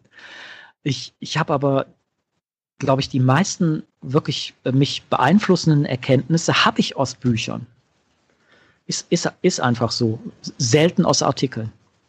Wie erklärst du dir, ich meine, ähm, die Verschwörerszene hat gerade einen riesengroßen Aufwind in, in Deutschland. Ich kenne mich jetzt in anderen europäischen mhm. Ländern nicht aus. In Amerika führen die auch schon Demos an. Auch hier passiert das in Berlin.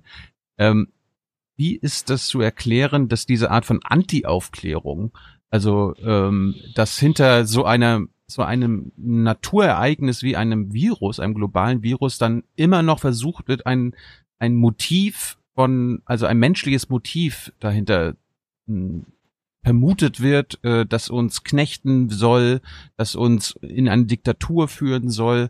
Also wo, wo kommt daher die, es ist ja quasi auch so eine Sinnsuche, beziehungsweise mhm. ähm, es wird schon eine Antwort gegeben. Äh, das mhm. ist, das ist keine Natur, das ist so gewollt. Wo, woher kommt das? Mhm.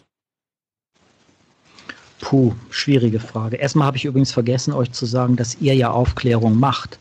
Ich meine, ihr macht das ja, ähm, ich komme gleich auf deine, äh, auf deine Frage, äh, ihr macht ja genauso jetzt mit eurer Reihe äh, Jung und Live, macht ihr ja Aufklärung. Ja, woher, woher kommt das? Also wenn so ein Typ wie Kubicki sich hinstellt und sagt, also das Robert Koch Institut, das sind ja nun Wissenschaftler, die haben keine klare Antwort auf meine klugen Fragen.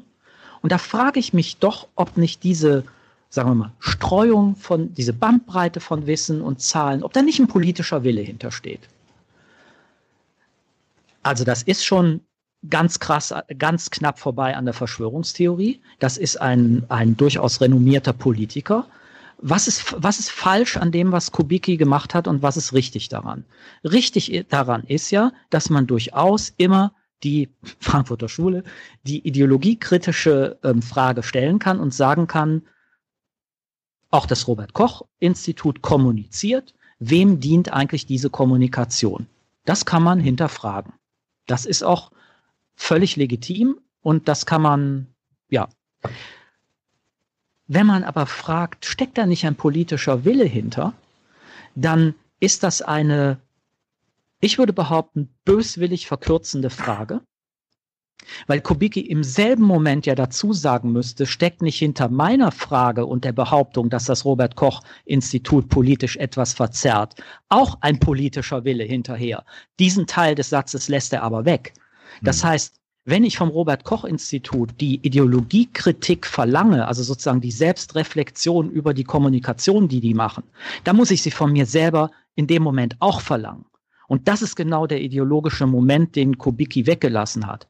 Und jetzt zu den Verschwörungstheoretikern. Da müssen wir uns gar nicht überhaupt ansatzweise Sorge drüber machen, dass die einen selbstkritischen Moment in Anschlag bringen würden. Also das kann man Kubicki ja immerhin noch zutrauen, dass er äh, das will und dazu auch in der Lage ist. Ähm, da ist das Problem, dass die Welt immer schon, aber jetzt erkennbar so komplex geworden ist, dass sie einfach sozusagen die Birne der meisten Menschen fetzt und zwar komplett. Und damit lebt sich's nicht sehr angenehm. Es lebt sich, wenn es die Birne nicht fetzt, sondern einigermaßen noch in Betrieb lässt, auch relativ schlecht mit diesen kognitiven Dissonanzen. Also, dass mhm. wir, wenn wir uns selber analysieren, ich stelle es ja leider an mir selber auch fest, wenn, wir, wenn man sich selber analysiert, zu völlig widersprüchlichen Ideen kommt, die da im Kopf äh, rum, äh, rumgeistern. Und um, des, um dieses Problem zu lösen, um da Abhilfe zu schaffen, sage ich doch, dass es eine Elite in Deutschland gibt, die, die uns alle doch an der Nase rumführen wollen. Die halten uns wie Sklaven. Die wollen, dass wir für die arbeiten. Die, die verdummen uns systematisch. Und im Übrigen habe ich das Gefühl, dass sie uns auch was ins Trinkwasser tun. Und zwar schon sehr lange. Mhm, ja. Sofort fühlt man sich entspannt und denkt, hey, das ist mal eine glasklare Theorie, die erklärt, warum die Dinge so sind, wie sie laufen. Mhm. Und dieser Entspannungseffekt also diese, Redu diese falsche Reduktion von Komplexität. Es gibt ja auch eine richtige Reduktion von Komplexität. Den nutzen diese ganzen Verschwörungstheorien. Und wir haben uns ja gestern schon darüber unterhalten. Ähm, ich habe ja gesagt, dass ich viel Hannah Arendt gelesen habe in den letzten Tagen. Unter anderem eben auch über die, diesen berühmten Begriff der Banalität des Bösen, wo sie ja schildert, ähm, dass Eichmann endlich seine Aussage macht und wirklich die Leute zum Teil einschlafen, weil der Typ sowas von dröge ist. Heute weiß man das ein bisschen besser, als Hannah Arendt das damals wissen konnte, dass er ja sich selber diese Erschießungen angesehen hat und die, die, äh, die, die Vergasung, weil er wissen wollte, was er, was er da macht. Also ganz so harmlos war der Typ nicht. Worauf ich aber hinaus will, ist, man kann diesen, diesen Text von, von Hannah Arendt, äh, diese Passagen über die Banalität des Bösen, eins zu eins so lassen, wie sie sind und ersetzt den Begriff Banalität des Bösen durch den Begriff Banalität des Dummen. Und vor dieser Banalität des Dummen stehen wir immer wieder und ich stehe da ich da wieder Ochs vom Berge manchmal vor, weil ich wirklich äh, nicht weiß, was sollst du jetzt noch machen? Aber ich meine, du hast einen YouTube-Kanal, wir haben YouTube-Kanäle. Äh, sollte man versuchen, diese Menschen zu erreichen? Jetzt nicht diejenigen, die das senden, aber die haben ja auch eine große Followerschaft. Soll man da versuchen, noch äh, mit denen zu reden, einen demokratischen äh, Diskurs zu führen, oder soll man das aber sein lassen?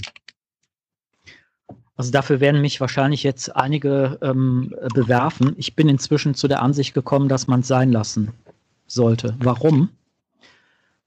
Die Themen, die verhandelt werden, sind so komplex, dass wenn man sie ernsthaft lösen würde, man diese Komplexität aufdröseln müsste. Die Gegner, die Verschwörungstheoretiker, haben nicht den geringsten Willen, das auch nur ansatzweise zu tun. Und deshalb werde ich mit so einem Argument nie durchkommen. Also solange ich nicht Schritt für Schritt die Komplexität aufdrösel und die willens sind, das gemeinsam zu machen, hat das keinen Sinn.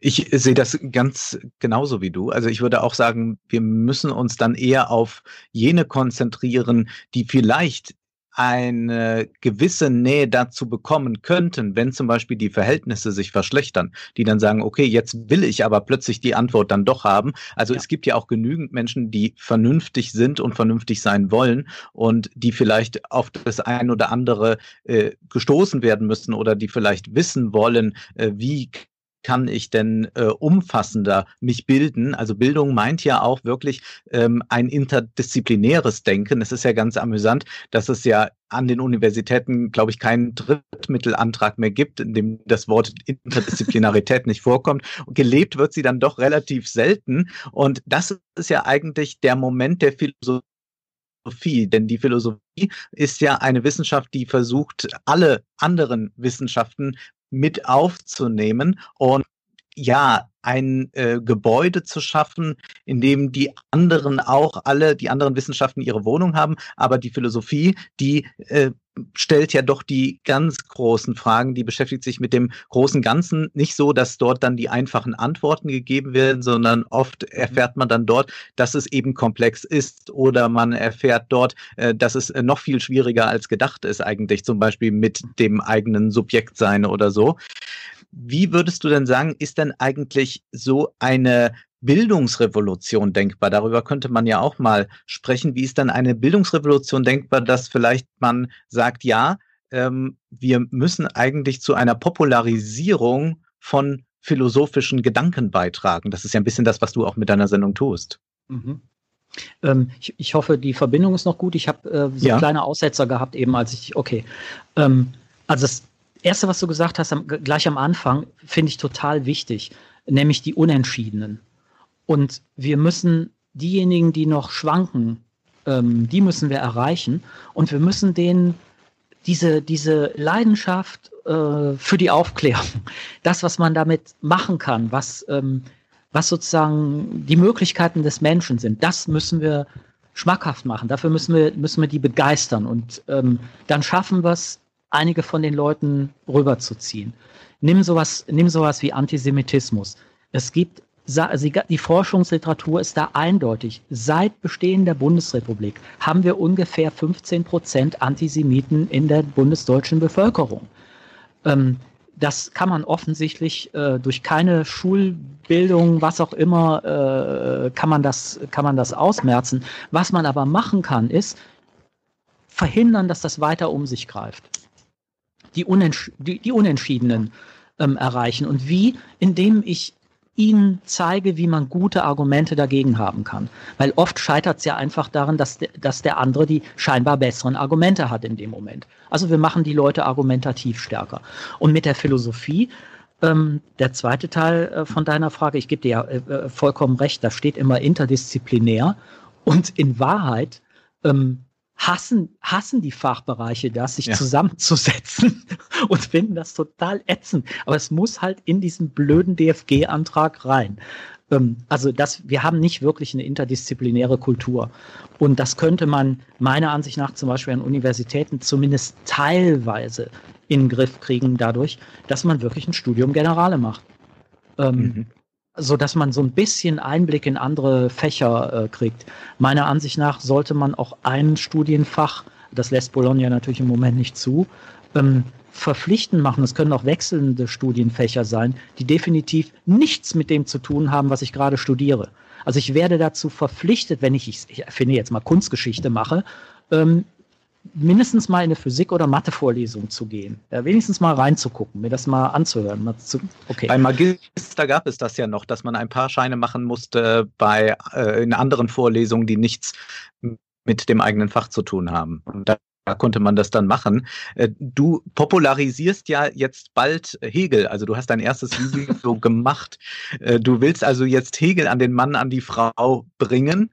Wie gehst du da denn vor? Denn Hegels Werk ist ja nun eines, das man nicht sich so schnell erschließen kann. Da kann man nicht sagen, naja, jetzt setzt euch mal alle hin und dann lest halt mal die Phänomenologie des Geistes und dann wird sich das schon einstellen. Also wer da nicht eine philosophische Vorbildung hat und wer nicht eine unglaubliche Disziplin und Ausdauer hat, der wird äh, nach 20 Seiten spätestens scheitern.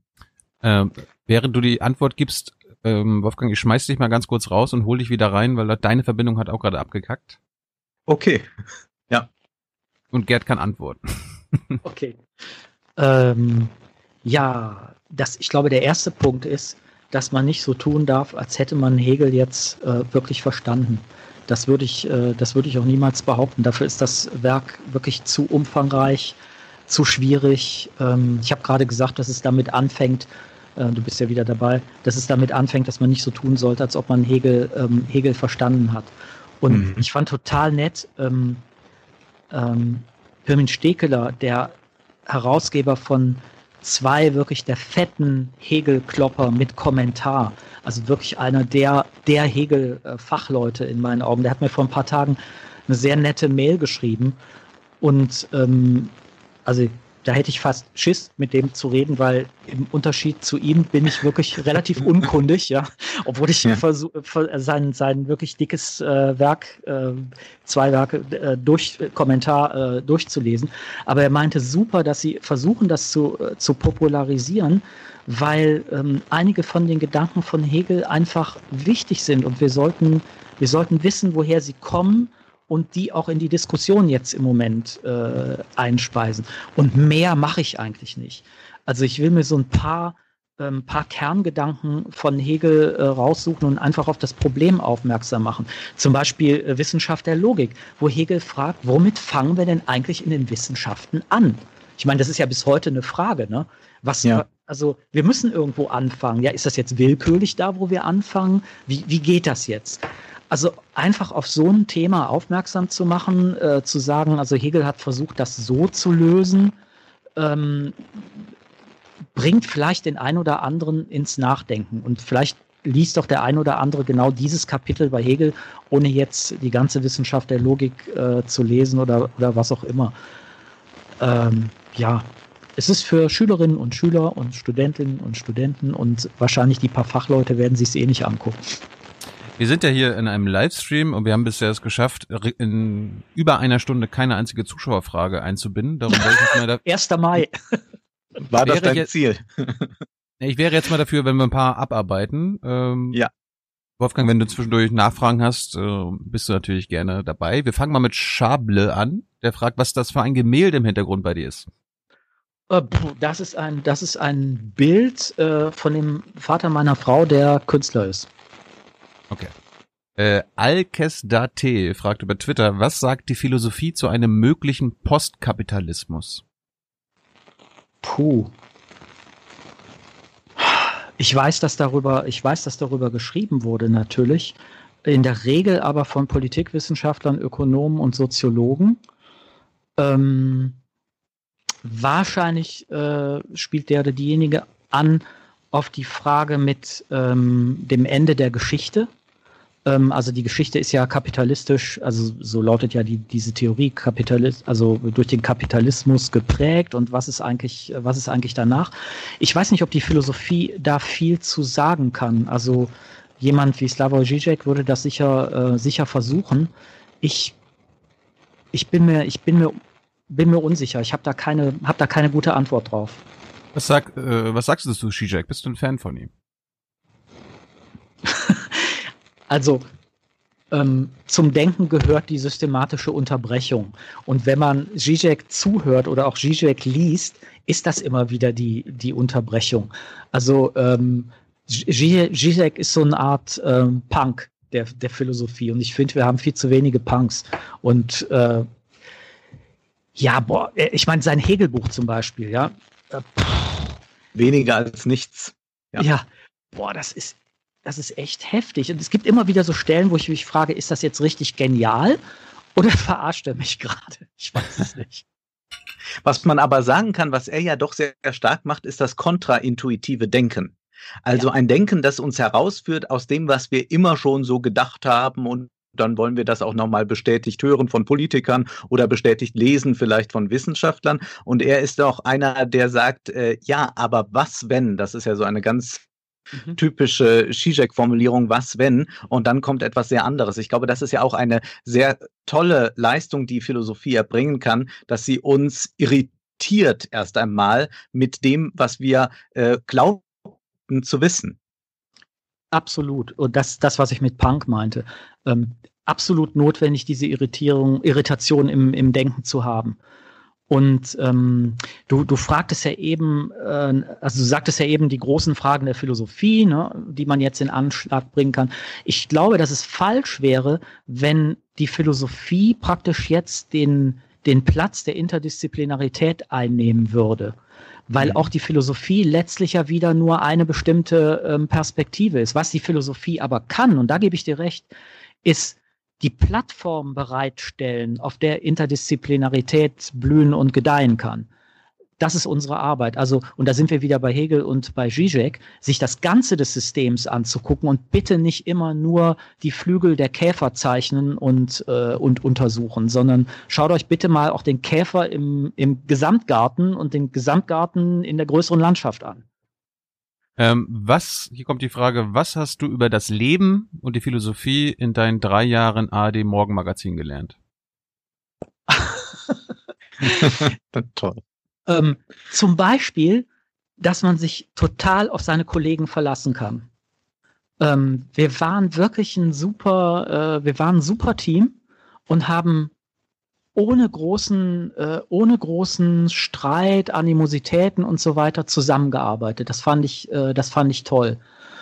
Und philosophisch habe ich gelernt, also zum Beispiel eine Sache, die ich ganz konkret gelernt habe. Ich erinnere mich an den Tag, das war ja Irakkrieg, und ich erinnere mich an den Tag, da hatten wir zwei Korrespondenten, jeweils ungefähr 20 oder 30 Kilometer hinter der, hinter der feindlichen Linie, jeweils auf dem einen und, und im anderen Land. Und beide haben völlig unterschiedliche Sachen berichtet.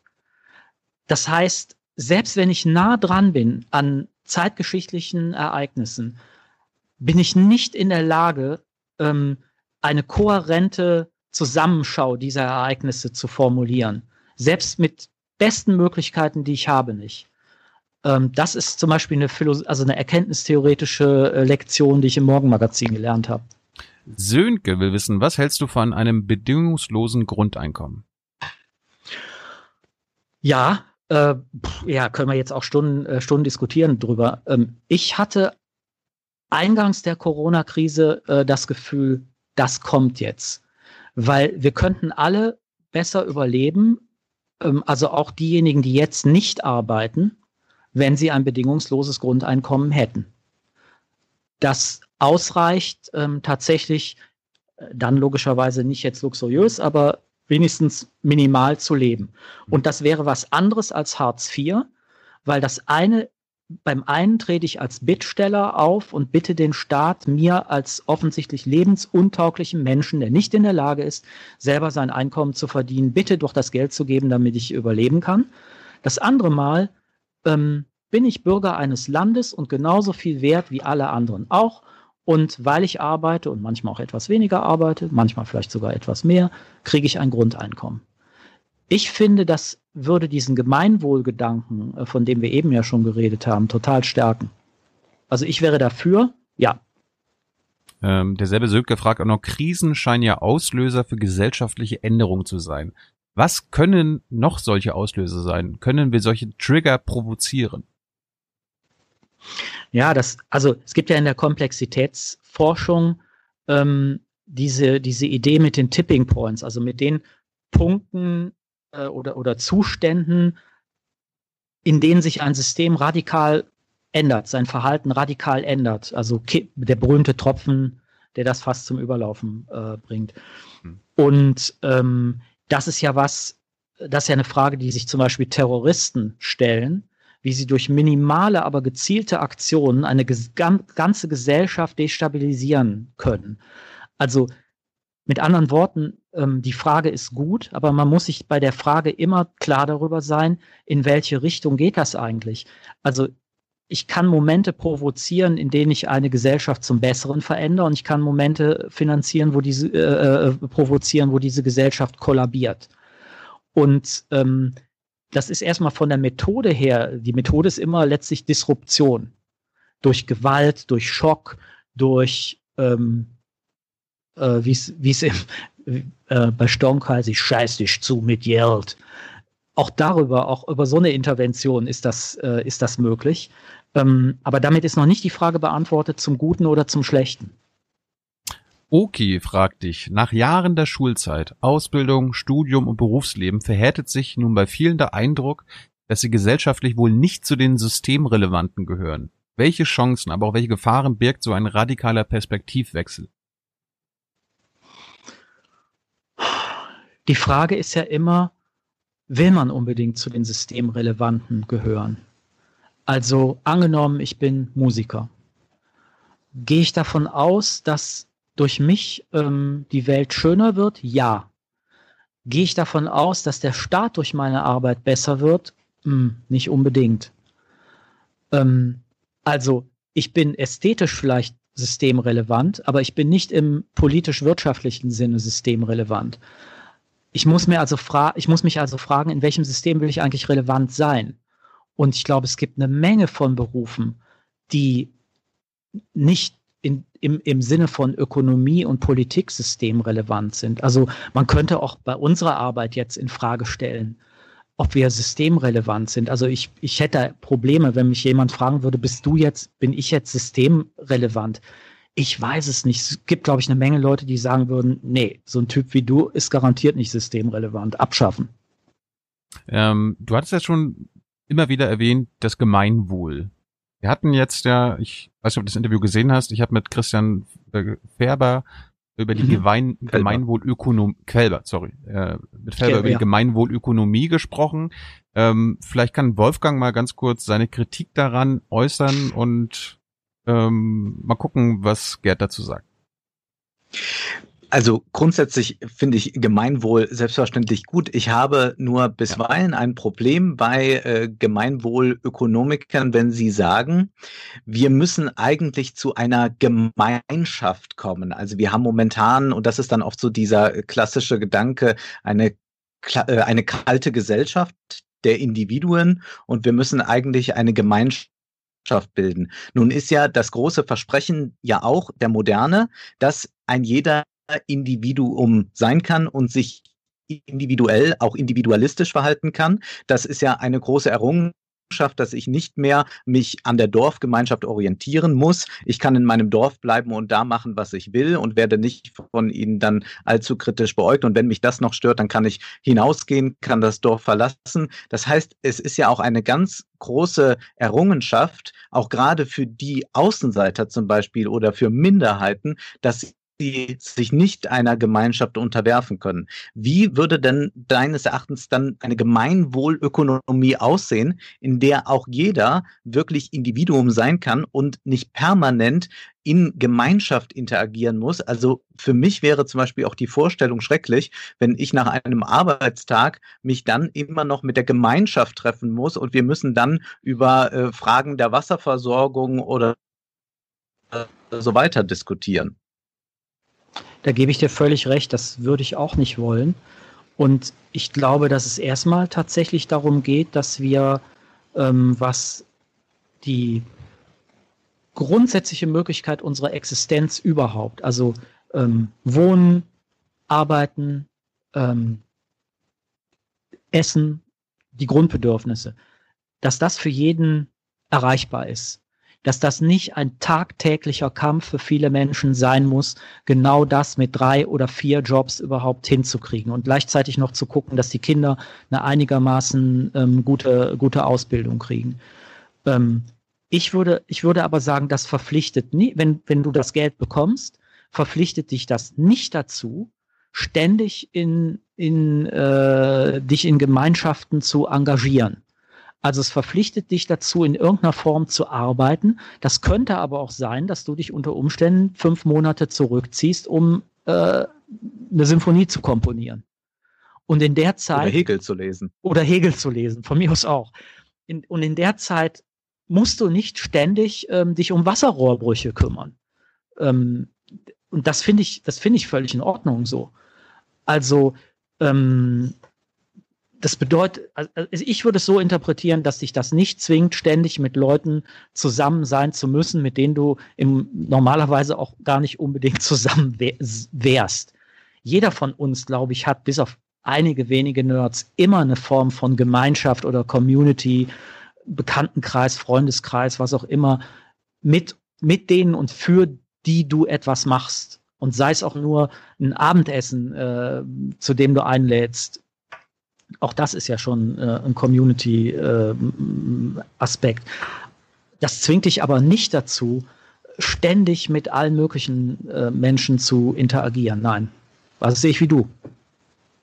Utan fragt dich, woher kommt deiner Meinung nach der plötzliche Freiheitsdrang? Beziehungsweise könnte man auch, könnte man nicht auch sagen, dass die Freiheit der abhängig Beschäftigten schon vor der Krise eingeschränkt war, wenn sie sich am Arbeitsplatz klaren Hierarchien unterwerfen mussten? Ja, klar. Ist so. Ähm, habe ich auch keine gute, habe ich auch keine gute ähm, Antwort drauf. Also ich meine, da kann man jetzt lange drüber philosophieren. Arbeitsteilige Gesellschaft zwingt mich als Teil äh, in einem Bereich dieser Arbeitsteilung zu einem bestimmten Form von Job. Ähm, das ist also die Stelle, an der ich wirklich nur eine Autotüre einsetze.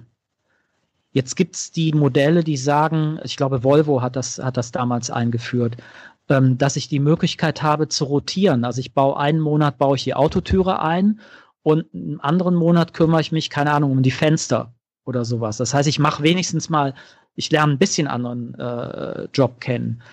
Ähm, das wäre vielleicht ein, ein Ausweg. Ähm, ansonsten, also so wie ich immer gesagt habe, Fernsehen ist das nicht, ist nicht das Leben, würde ich auch sagen, Arbeit ist nicht das Leben, diese Form von Arbeit. Es gibt auch, abgesehen, also von deinen acht Stunden, wenn du dann am Fließband äh, stehst, danach gibt's gibt's noch andere Dinge, äh, die du machen kannst. Und ja, das ist manchmal schwer zu ertragen, ist immer nur das zu machen, was einem andere sagen. Ja. Derselbe Utan fragt dich auch, wie viel klassischer Liberalismus steckt eigentlich im Neoliberalismus? Puh. Also, wenn ich es richtig verstehe, ist doch der Neoliberalismus in erster Linie eine ökonomische Theorie. Und da steckt relativ wenig Liberalismus drin, weil Liberalismus nicht bedeutet, ähm, also absolut freie Hand für den Markt, sondern der klassische Liberalismus will ja Freiheit für alle möglich machen. Hm. Und das ist nur möglich, wenn ein bestimmtes System nicht alle anderen dominiert. Also insofern würde ich jetzt äh, aus dem Stand raus sagen, ist der klassische Liberalismus eher eine Möglichkeit der Kritik am Neoliberalismus. Ich habe inzwischen übrigens dankenswerterweise einen Kaffee bekommen. Vielleicht dazu auch Müllers Kuh fragt dich, warum fällt uns die Abstraktion vom eigenen, vom eigenen Empfinden so schwer? Brauchen wir, wie zum Beispiel in Dänemark, ein Schulfach Empathie, um die, vorher, um die vorherrschende neoliberale Ideologie stärker zu hinterfragen? erster Teil der Frage, das fällt uns deshalb schwer, weil wir körperliche Wesen sind. Hm. Und unser Körper einfach durch Sinneswahrnehmung, durch Gefühle äh, zunächst mal viel mehr gesteuert wird als durch Gedanken. Ähm, also Antonio Damasio, der Neurowissenschaftler, hat ja so eine, hat ja so eine sehr gute, wie soll ich mal sagen, Hierarchie ähm, erklärt, die vom Körper über die Emotionen geht. Die Emotionen sind die ähm, die Emotionen sind die äh, fest, fest einge in uns fest eingebohrten Verhaltensweisen. Also Säbelzahntiger steht vor mir, ich reagiere mit äh, Angst und Flucht. Das ist Emotion, das ist ein fest eingebautes Programm. Hm. Gefühle sind schon etwas feiner, die tunen sozusagen die Emotionen fein und regulieren die. Und das Denken reguliert nochmal die Gefühle. Das ist die Antwort darauf, warum uns das so schwer fällt, weil wir, weil wir körperliche Wesen sind. Ist die Empathie der Ausweg? Das kann man, glaube ich, auch neurowissenschaftlich ganz klar ähm, beantworten. Nein. Und zwar aus einem einfachen Grund, weil, ähm, also mit dem Buchtitel geredet, die dunkle Seite der Empathie. je mehr ich in der Lage bin, mich in jemand anderen hineinzufühlen, umso mehr kriege ich ja auch dessen Schmerzen zum Beispiel mit. Nicht nur dessen Freuden, sondern, sondern auch dessen, dessen Schmerzen. Hm. Und es spricht vieles dafür, da gibt es Untersuchungen zu, dass Empathie, ähm, also gesteigerte Empathie, zunächst mal zumindest zu einer höheren Anfälligkeit für Depressionen äh, führen kann. Der Weg, also das hat, ähm, das hat Mathieu Ricard und im Zusammenhang mit äh, also das ist so äh, Umkreis äh, Buddhismus, Meditationsforschung, die haben, die haben, glaube ich, sehr gut zeigen können, dass der Weg daraus nicht Empathie ist, sondern Altruismus. Das ist was anderes. Ähm, also Empathie habe ich auch, wenn ich folter, weil ich muss wissen, ich muss mich so gut in denjenigen, den ich folter, hineindenken können, dass ich weiß, der bleibt gerade oder die bleibt gerade noch bei Bewusstsein und stirbt nicht. Mhm. Das ist eine Form von Empathie, die ja total destruktiv ist. Ähm, Altruismus hat damit zu tun, diese positiven oder negativen Gefühle, die ich durch Mitgefühl wahrnehme, umzusetzen in ein Handeln für andere Menschen. Und da gibt es ganz klare ähm, Untersuchungen zu, die zeigen, dass das Handeln für andere Menschen äh, zu einer, ähm, zu einer, also vereinfacht gesagt, zu mehr Glücksgefühl führt. Also Empathie ist nicht notwendigerweise ein Weg zu mehr Glücksgefühlen, während altruistisches Handeln definitiv ein Weg zu mehr Glücksgefühlen ist. Warum, warum handeln wir nicht altruistisch und ähm, holen die Menschen aus Moria raus? Aus Moria? Äh, aus, von Lesbos, aus den Flüchtlingslagern in Griechenland. Ach so, entschuldige. Ja, ja, klar. Ähm, hier geht's ja, hier geht's ja anders als 2015 nicht darum, irgendwelche Grenzen zu öffnen, wo hunderttausende Menschen vielleicht nachkommen könnten, sondern das ist eine äh, Zahl von circa 20, 30.000 Menschen, die da rausgeholt werden müssen, weil sie in menschenunwürdigen Verhältnissen leben. Und wir äh, hier in Deutschland klopfen uns auf die Schulter, weil wir 47 Kinder da rausgeholt haben ja. und äh, 9.953 immer noch da sind. Ja, ja. Sorry, dass ich, äh, dass ich da nicht sofort, ähm, nicht sofort verstanden habe, die Frage.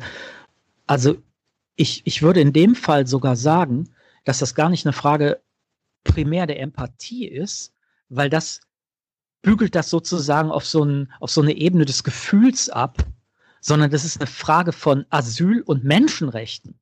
Das ist eine, das ist eine, das ist von vornherein eine politische Frage, auch eine, auch eine juristische, nämlich können wir als EU überhaupt, die wir uns was einbilden auf Aufklärung und so weiter und so fort, können wir uns das überhaupt leisten, so mit Menschen da umzugehen? Im Übrigen können wir uns das leisten, die Griechen so hängen zu lassen. Da gibt es meiner Ansicht nach überhaupt kein Argument für. Also es ist, ähm, ist ehrlich gesagt eine Schweinerei, was da passiert. Also dass wir so lange da zugeguckt haben. Und warum wir haben wir zugeguckt? Aber, aber, wir gucken ja immer noch zu und die Antwort scheint ja ja zu sein. Ja, wir wollen Antwort uns das ist, leisten. Also wenn du mich fragen würdest als Bürger dieses Landes, würde ich sagen, nein, ich will mir das nicht leisten. Hm. Ähm, ich habe keine Ahnung, was passiert, wenn du die Mehrheit im Lande fragen würdest, ob die sagen würden, sie wollen sich das leisten. Ich vermute, dass sie sagen würden, nein, wollen sie eigentlich auch nicht. Ist keine ideale Welt. Äh, definitiv sagen die Politiker, wir können uns das im Moment nicht leisten. Ist das eine gute Antwort? Nein, überhaupt nicht. Würde Empathie da helfen? Ich oder könnte Altruismus. Jetzt, oder Altru Altruismus würde helfen, funktioniert in dem Fall tatsächlich als Massenbewegung äh, tatsächlich nur dadurch, dass ich die Gefühle von Menschen erreiche. Aber was würde das bedeuten? Flute ich jetzt das deutsche Fernsehen mit Dokus und, und ähm, mehr oder weniger kitschigen Fernsehfilmen über, über die Situation da? Ich meine, es hat genug Dokus äh, gegeben. Hat das irgendwas gebracht? Nein das Interessante ist ja, das bringst du mich gerade äh, mit den Bildern auf die Idee, äh, als wir die Bilder aus Italien gesehen haben, Ende, Ende Februar, Anfang ja. März, da haben, haben die Deutschen, sage ich jetzt mal, schon präventiv gehandelt. Das sagen uns ja auch die Virologen aktuell. Das äh, ist nicht erst mit dem Lockdown jetzt besser geworden, sondern wir haben auch schon vorher unser Verhalten geändert. Und wir haben die Bilder aus Moria schon noch viel länger gesehen. Wir haben ja. diese erbärmlichen Zustände gesehen und trotzdem machen wir da nichts. Ich meine, im Moment, ich will jetzt nicht ablenken von Moria, aber im Moment mhm. machen wir ja auch mit Blick auf Afrika nichts. in Klammern, das ist sogar noch doofer, mhm. denn in der gleichen Zeit macht China sehr viel. Mhm. Also das ist, das ist sozusagen doppelt blöd.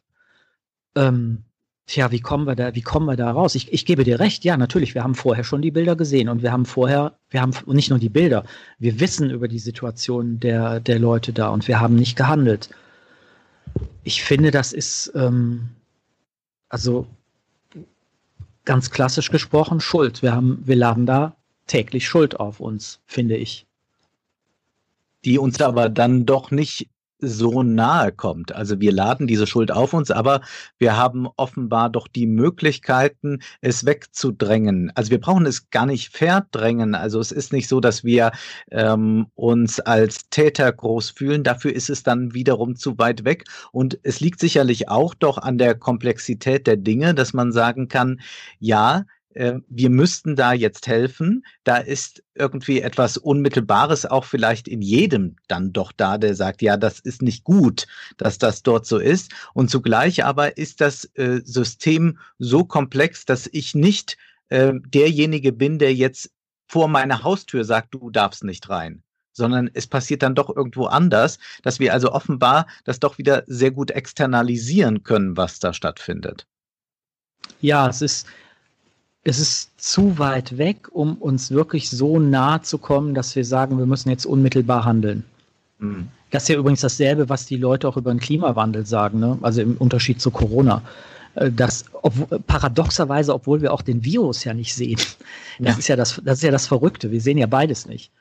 Ähm, wir sehen immer nur die Auswirkungen. Ähm, und die Auswirkungen des einen sind halt viel näher als die Auswirkungen des anderen. Ähm, ja, nach mir die Sinnflut. Ja, wie kommen wir da, wie, wie kommen wir da raus? Also ich kann, ich kann das, kann das für mich nur so umsetzen, dass ich, dass ich versuche, daran zu arbeiten, klarzumachen, dass wir jetzt pathetisch formuliert eine Welt sind.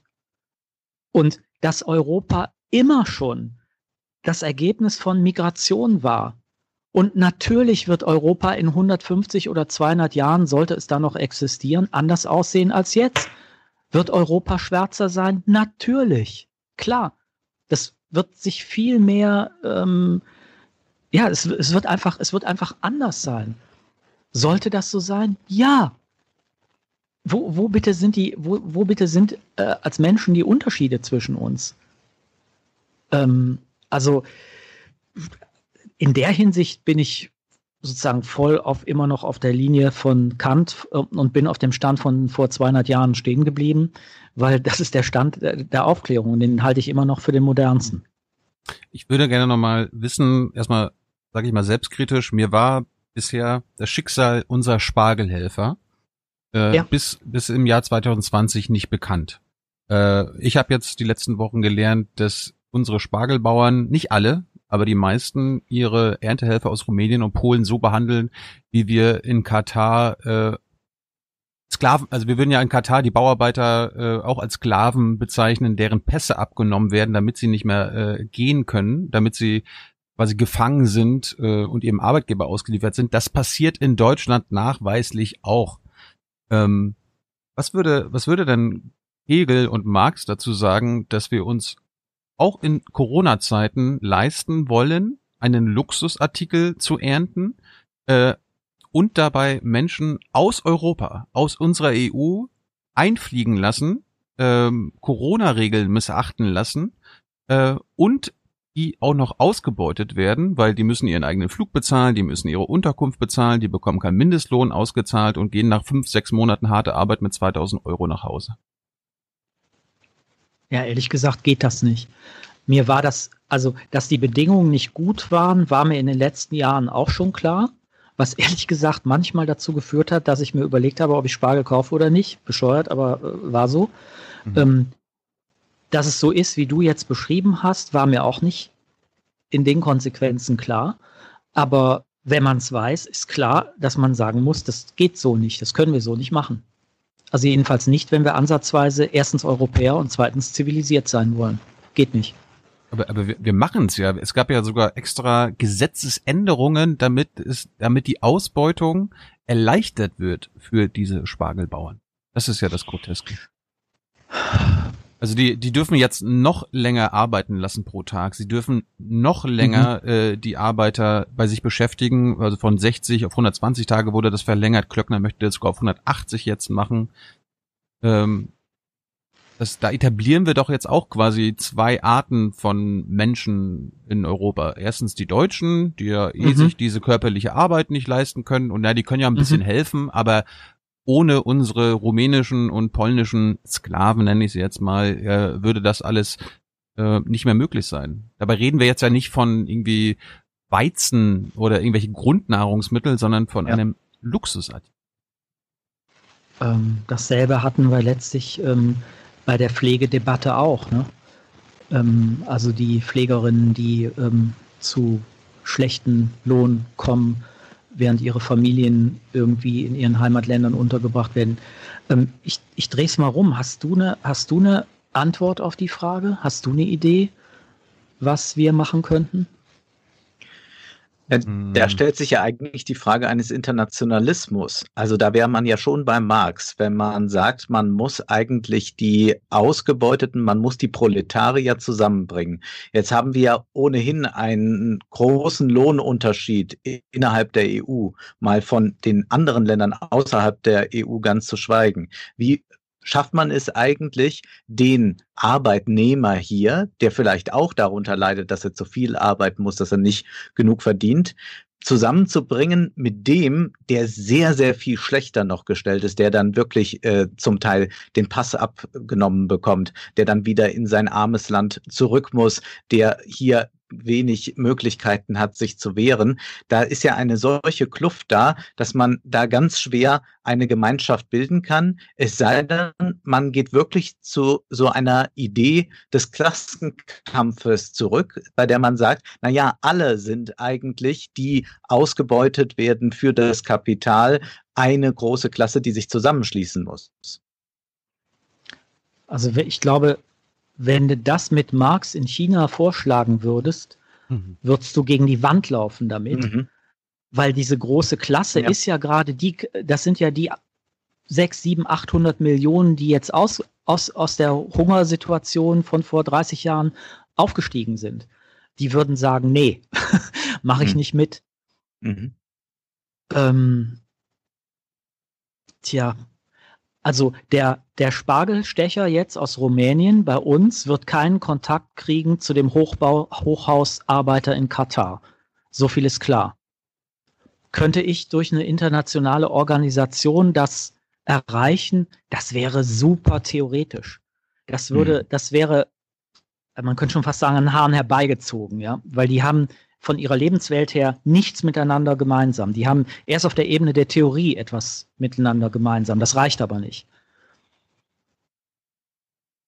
Also wahrscheinlich kann es nur so laufen, dass Zustände immer lokal kritisiert werden. Mhm. Und ja, ich, also was, ja, ich, ich weiß nicht, habt, habt ihr einen Vorschlag? Natürlich könnte man jetzt sagen, man macht eine Demonstration gegen sowas. Der Effekt ist wahrscheinlich eine Demonstration von vielen sinnvollen Demonstrationen gegen einen von vielen Missständen. Mhm. Also Kinderarmut wäre ein weiterer. Ähm, bringt das was? Puh, ich weiß nicht. Habt ihr eine Idee? Ich habe ja vorgeschlagen, den Lohn auf dem Spargelfeld auf mindestens 20 Euro anzuheben. Wir hatten auch einen Biobauern, den agrarpolitischen Sprecher der Grünen hier im Bundestag zu Gast mhm. und der meinte auch, das würde sich nicht großartig auf den Preis äh, ähm, niederschlagen. Das Problem ist halt, dass die ganzen Verwertungsketten und dass die Bauern quasi schon vor einem Jahr einen Vertrag mit Lidl und Aldi ja. gemacht haben, für die Tonne Spargel bekomme ich das und das und darum kann, können die Arbeitskosten jetzt nicht steigern. Ja, und dann geht's wieder auf Lasten der Bauern und so weiter. Ja. Hm. Also muss man im Grunde genommen äh, tatsächlich dann, und da ist man dann wirklich ein bisschen bei Marx, dieses System in Frage stellen und ähm, diese Form des Miteinanderhandelns in Frage stellen. Ich, ich meine, wir, wir haben es ja lustigerweise geschafft, ich weiß, ähm, beim Rauchen. Wenn du eine, heutzutage eine Ziga äh, ähm, Zigaretten kaufst, dann siehst du auf den Packungen, was das mit dir macht. Also das Essens mhm. ist es gefährlich für Kinder, deine Lunge wird mhm. schwarz, äh, du kannst davon sterben. Vielleicht sollte man das beim Spargel auch machen. Also dass da Wir rauchen aber trotzdem noch weiter, ne, Tilo? Ich wollte das nur mal gerade anfangen. Stimmt, aber wir suchen jetzt ja gemeinsam nach Lösungen. Vielleicht äh, kommt dann als Infobox auf die auf die Spargelpackung. Okay, so wurde das hier hergestellt unter diesen Fairer Bedingungen. Spargel. Ja, unter diesen Bedingungen wurde ein Spargel geerntet. Du weißt, was unsere Lieblingsministerin darauf antworten würde, ne? Mhm. Also die, die würde eher in den Boden versinken, als dass irgendeine Ampel oder irgendein Hinweis auf dem Spargel steht. Äh, Das wäre, ne- das wäre sicher eine Idee. Also das ist sozusagen Fair Trade aus Deutschland. Wir glauben ja, Fair Trade ist immer nur ähm, Ja, ja. beim Bananenanbau statt im eigenen Land. Gebe ich dir 100 Prozent. Wär, wäre eine super Idee, ja. Und ich glaube, es gibt auch einen schönen Unterschied äh, zu den Zigaretten. Bei den Zigaretten ist es ja so, dass ich dort gewarnt werde, dass ich mir jetzt etwas damit antue und dann kann ich eben sagen, das Risiko nehme ich für den Genuss gern in Kauf. Das machen wir im Übrigen bei anderen Dingen auch und Ja. sagen, naja, ist mir jetzt mal gerade egal, ich versuche es trotzdem mal, ich gehe jetzt trotzdem raus in die Fluten, surfe dort oder so, auch wenn das sehr gefährlich vielleicht ist. Aber hier werden wir eben damit konfrontiert, dass wir in einer Welt leben durch ein solches Etikett. Also das wäre tatsächlich zumindest die Möglichkeit einer Sensibilisierung, die da stattfindet und dass wir dann eben das nicht mehr so outsourcen können, dass wir auch unsere Gedanken nicht mehr outsourcen können und sagen, na ja, das muss wohl irgendwo bestimmt schlimm zugehen, aber bei uns ja hier nicht zu Hause am Mhm. Küchentisch. Ich meine, äh, das ist mir jetzt gerade eingefallen. Gerd hat ja vorhin von der Lebensmittelampel gesprochen, die hier erfolgreich, erfolgreich blockiert wurde. Man könnte ja auch so eine Ausbeutungsampel machen. Also äh, beim Spargel gibt's dann die, das Rot, weil hier selbst in unserem Land wurde es ausgebeutet, aber es könnte man, man könnte es ja auch auf äh, Kleidung beziehen. Ja, also äh, okay, dieses Mhm. Hemd kommt aus Bangladesch, rot. Dieses, Mhm. dieses T-Shirt kommt aus Deutschland, wurde unter fairen Bedingungen hergestellt, grün. Das wären ja auch Möglichkeiten. Gebe ich dir recht, du weißt, was sofort geantwortet würde. Ähm, wenn Bangladesch automatisch rot ist, ähm, hörst du auf, die Leute da zu unterstützen. Die stürzt du aber in noch schlechtere Lebensbedingungen, wenn wir gar nichts mehr äh, aus Bangladesch kaufen würden. Aber Wie ich gebe jetzt. dir, wie jetzt, genau. Ich gebe Mhm. dir völlig recht. Also es ist ja der Fair Trade-Gedanke, ne? Mhm. Äh, also sozusagen die Ausbeutungsampel finde ich, finde ich übrigens ein super Begriff. Finde ich wirklich kreativ. Apropos Freihandel, Wolfgang, wollten wir dazu nicht mal was fragen?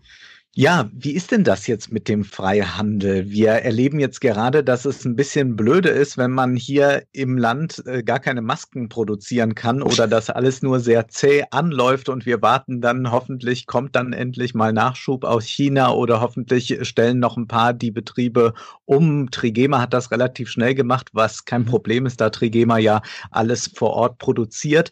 Aber erleben wir jetzt über die Masken hinaus vielleicht dann eine Deglobalisierung, beziehungsweise wird die Freihandelsidee jetzt vielleicht radikal in Frage gestellt werden?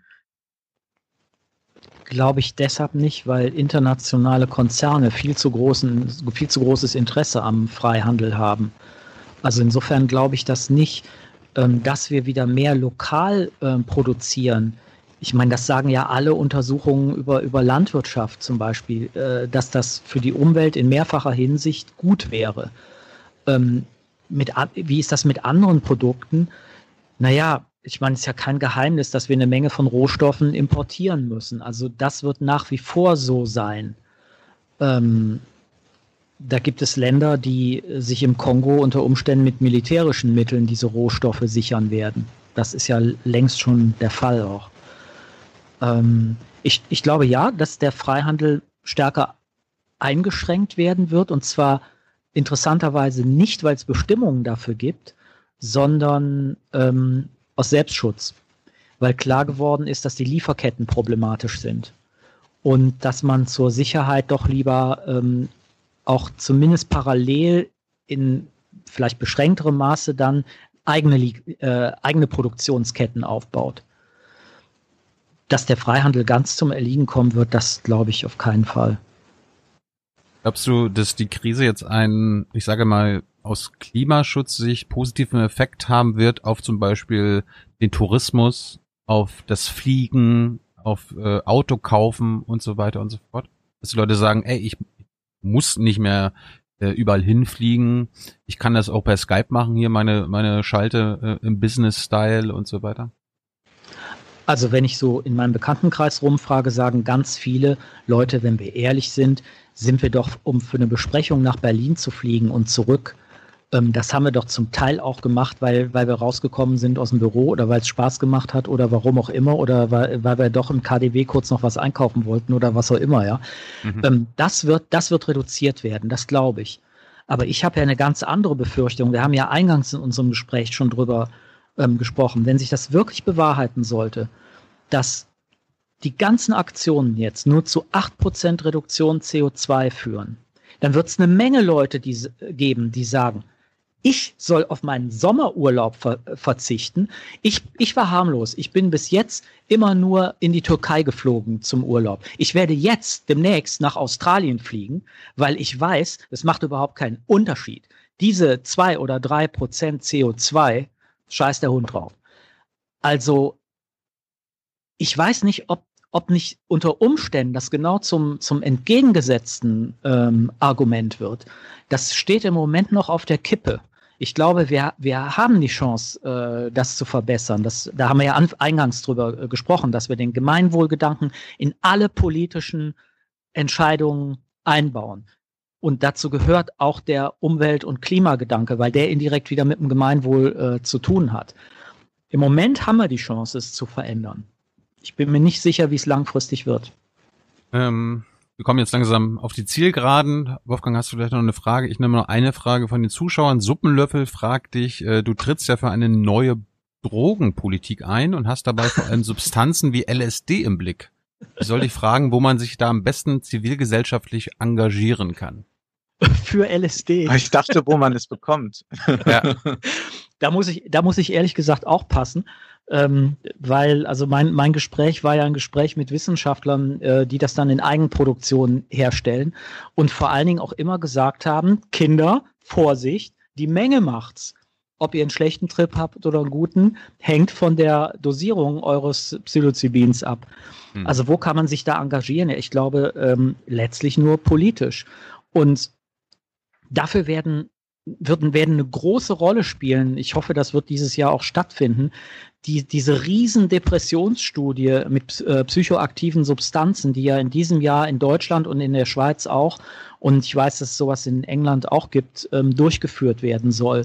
Und äh, das war ja der Hintergrund meines, ähm, also der Hintergrund von dem, von dem Video und auch von der Sendung, dass es also harte Hinweise dafür gibt, dass unter Umständen die einmalige Gabe von Psilocybin, ähm, zur, das klingt erstmal fantastisch, aber ähm, zur, zur Lösung einer mittelschweren Depression reicht.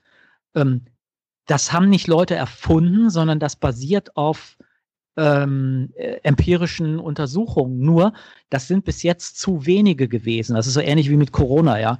Ähm, also ähm, es reicht nicht nur Heinsberg zu untersuchen, sondern braucht, man braucht schon noch ein paar andere Städte um wirklich solide Aussagen über die Durchseuchung zu machen. Also das heißt, jetzt sollen ja die groß angelegten äh, Studien zum Einsatz psychoaktiver Substanzen ähm, erfolgen. Und ich glaube, dass man hat, wird ein viel besseres Argument haben, wenn hinterher wirklich dabei rauskommt, ähm, dass das hilft.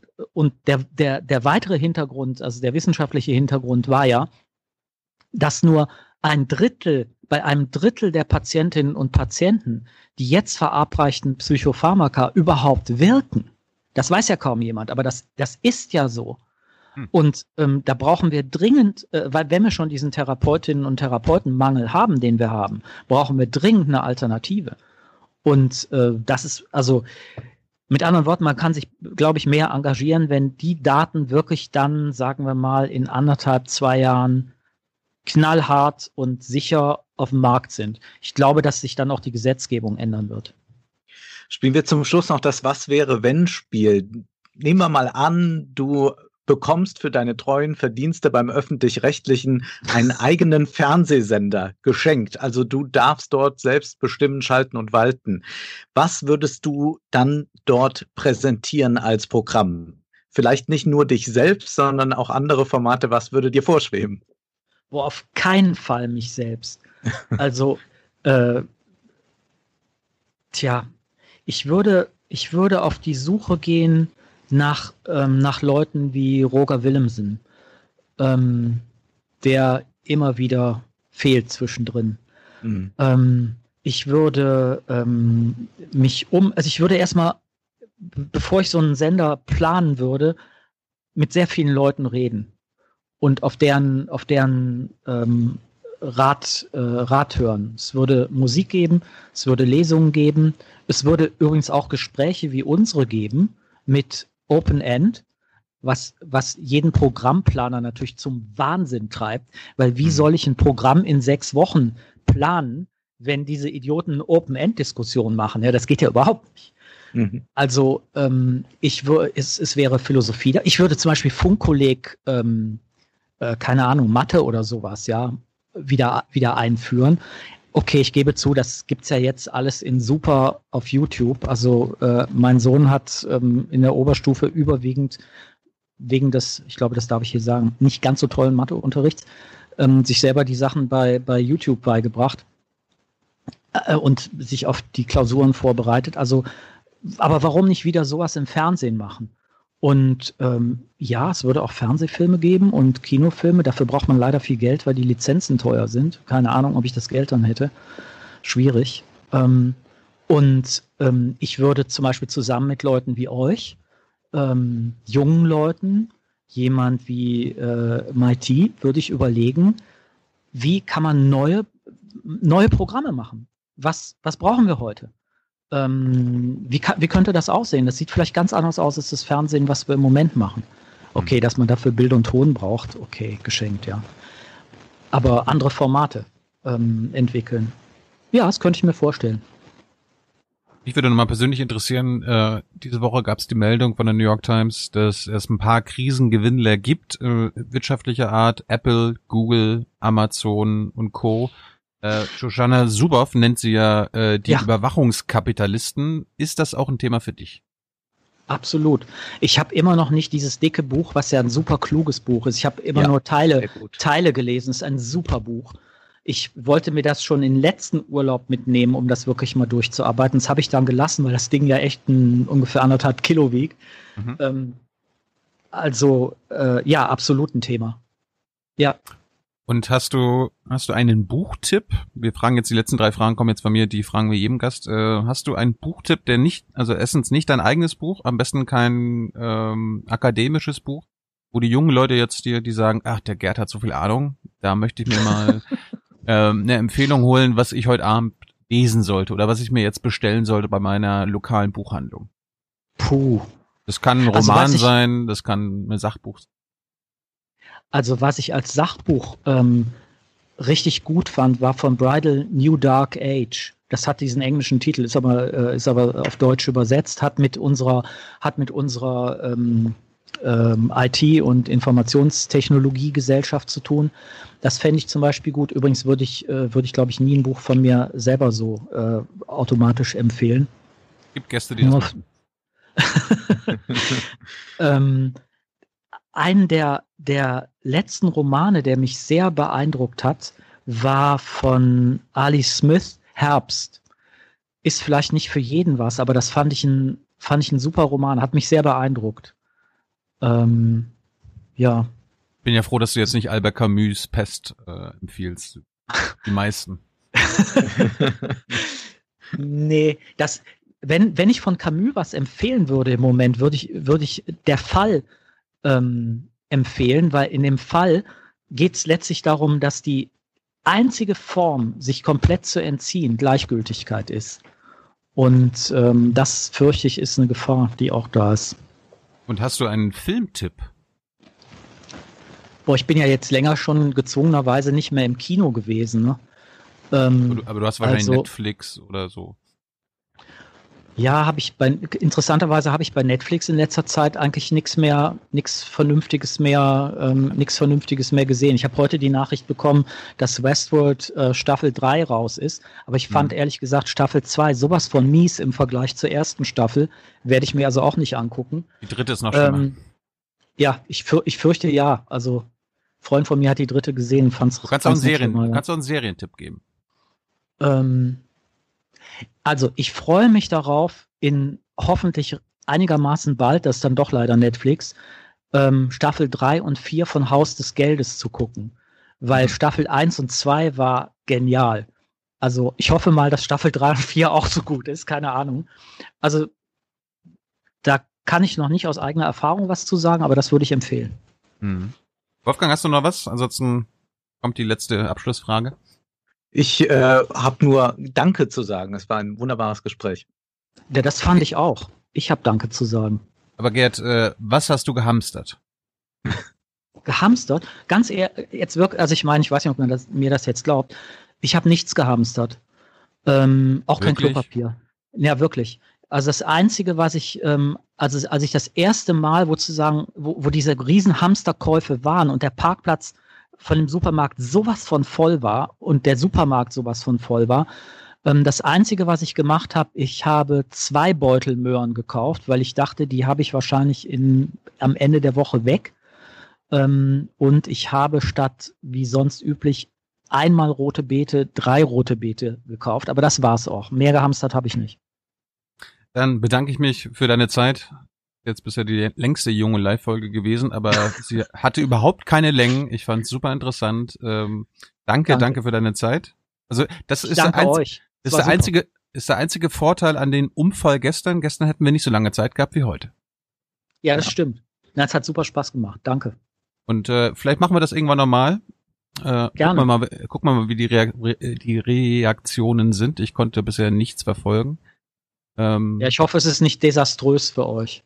Im Gegenteil, glaube ich. Im Gegenteil. Nicht.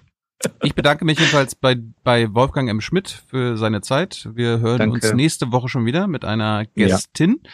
Und äh, Gerd, vielen Dank für deine Zeit und an alle Zuschauer und Zuschauerinnen. Danke für eure Fragen. Wir konnten natürlich nicht alle mitnehmen und danke für eure Unterstützung. Ohne euch gäbe es Jung und Naiv nicht. Bis bald.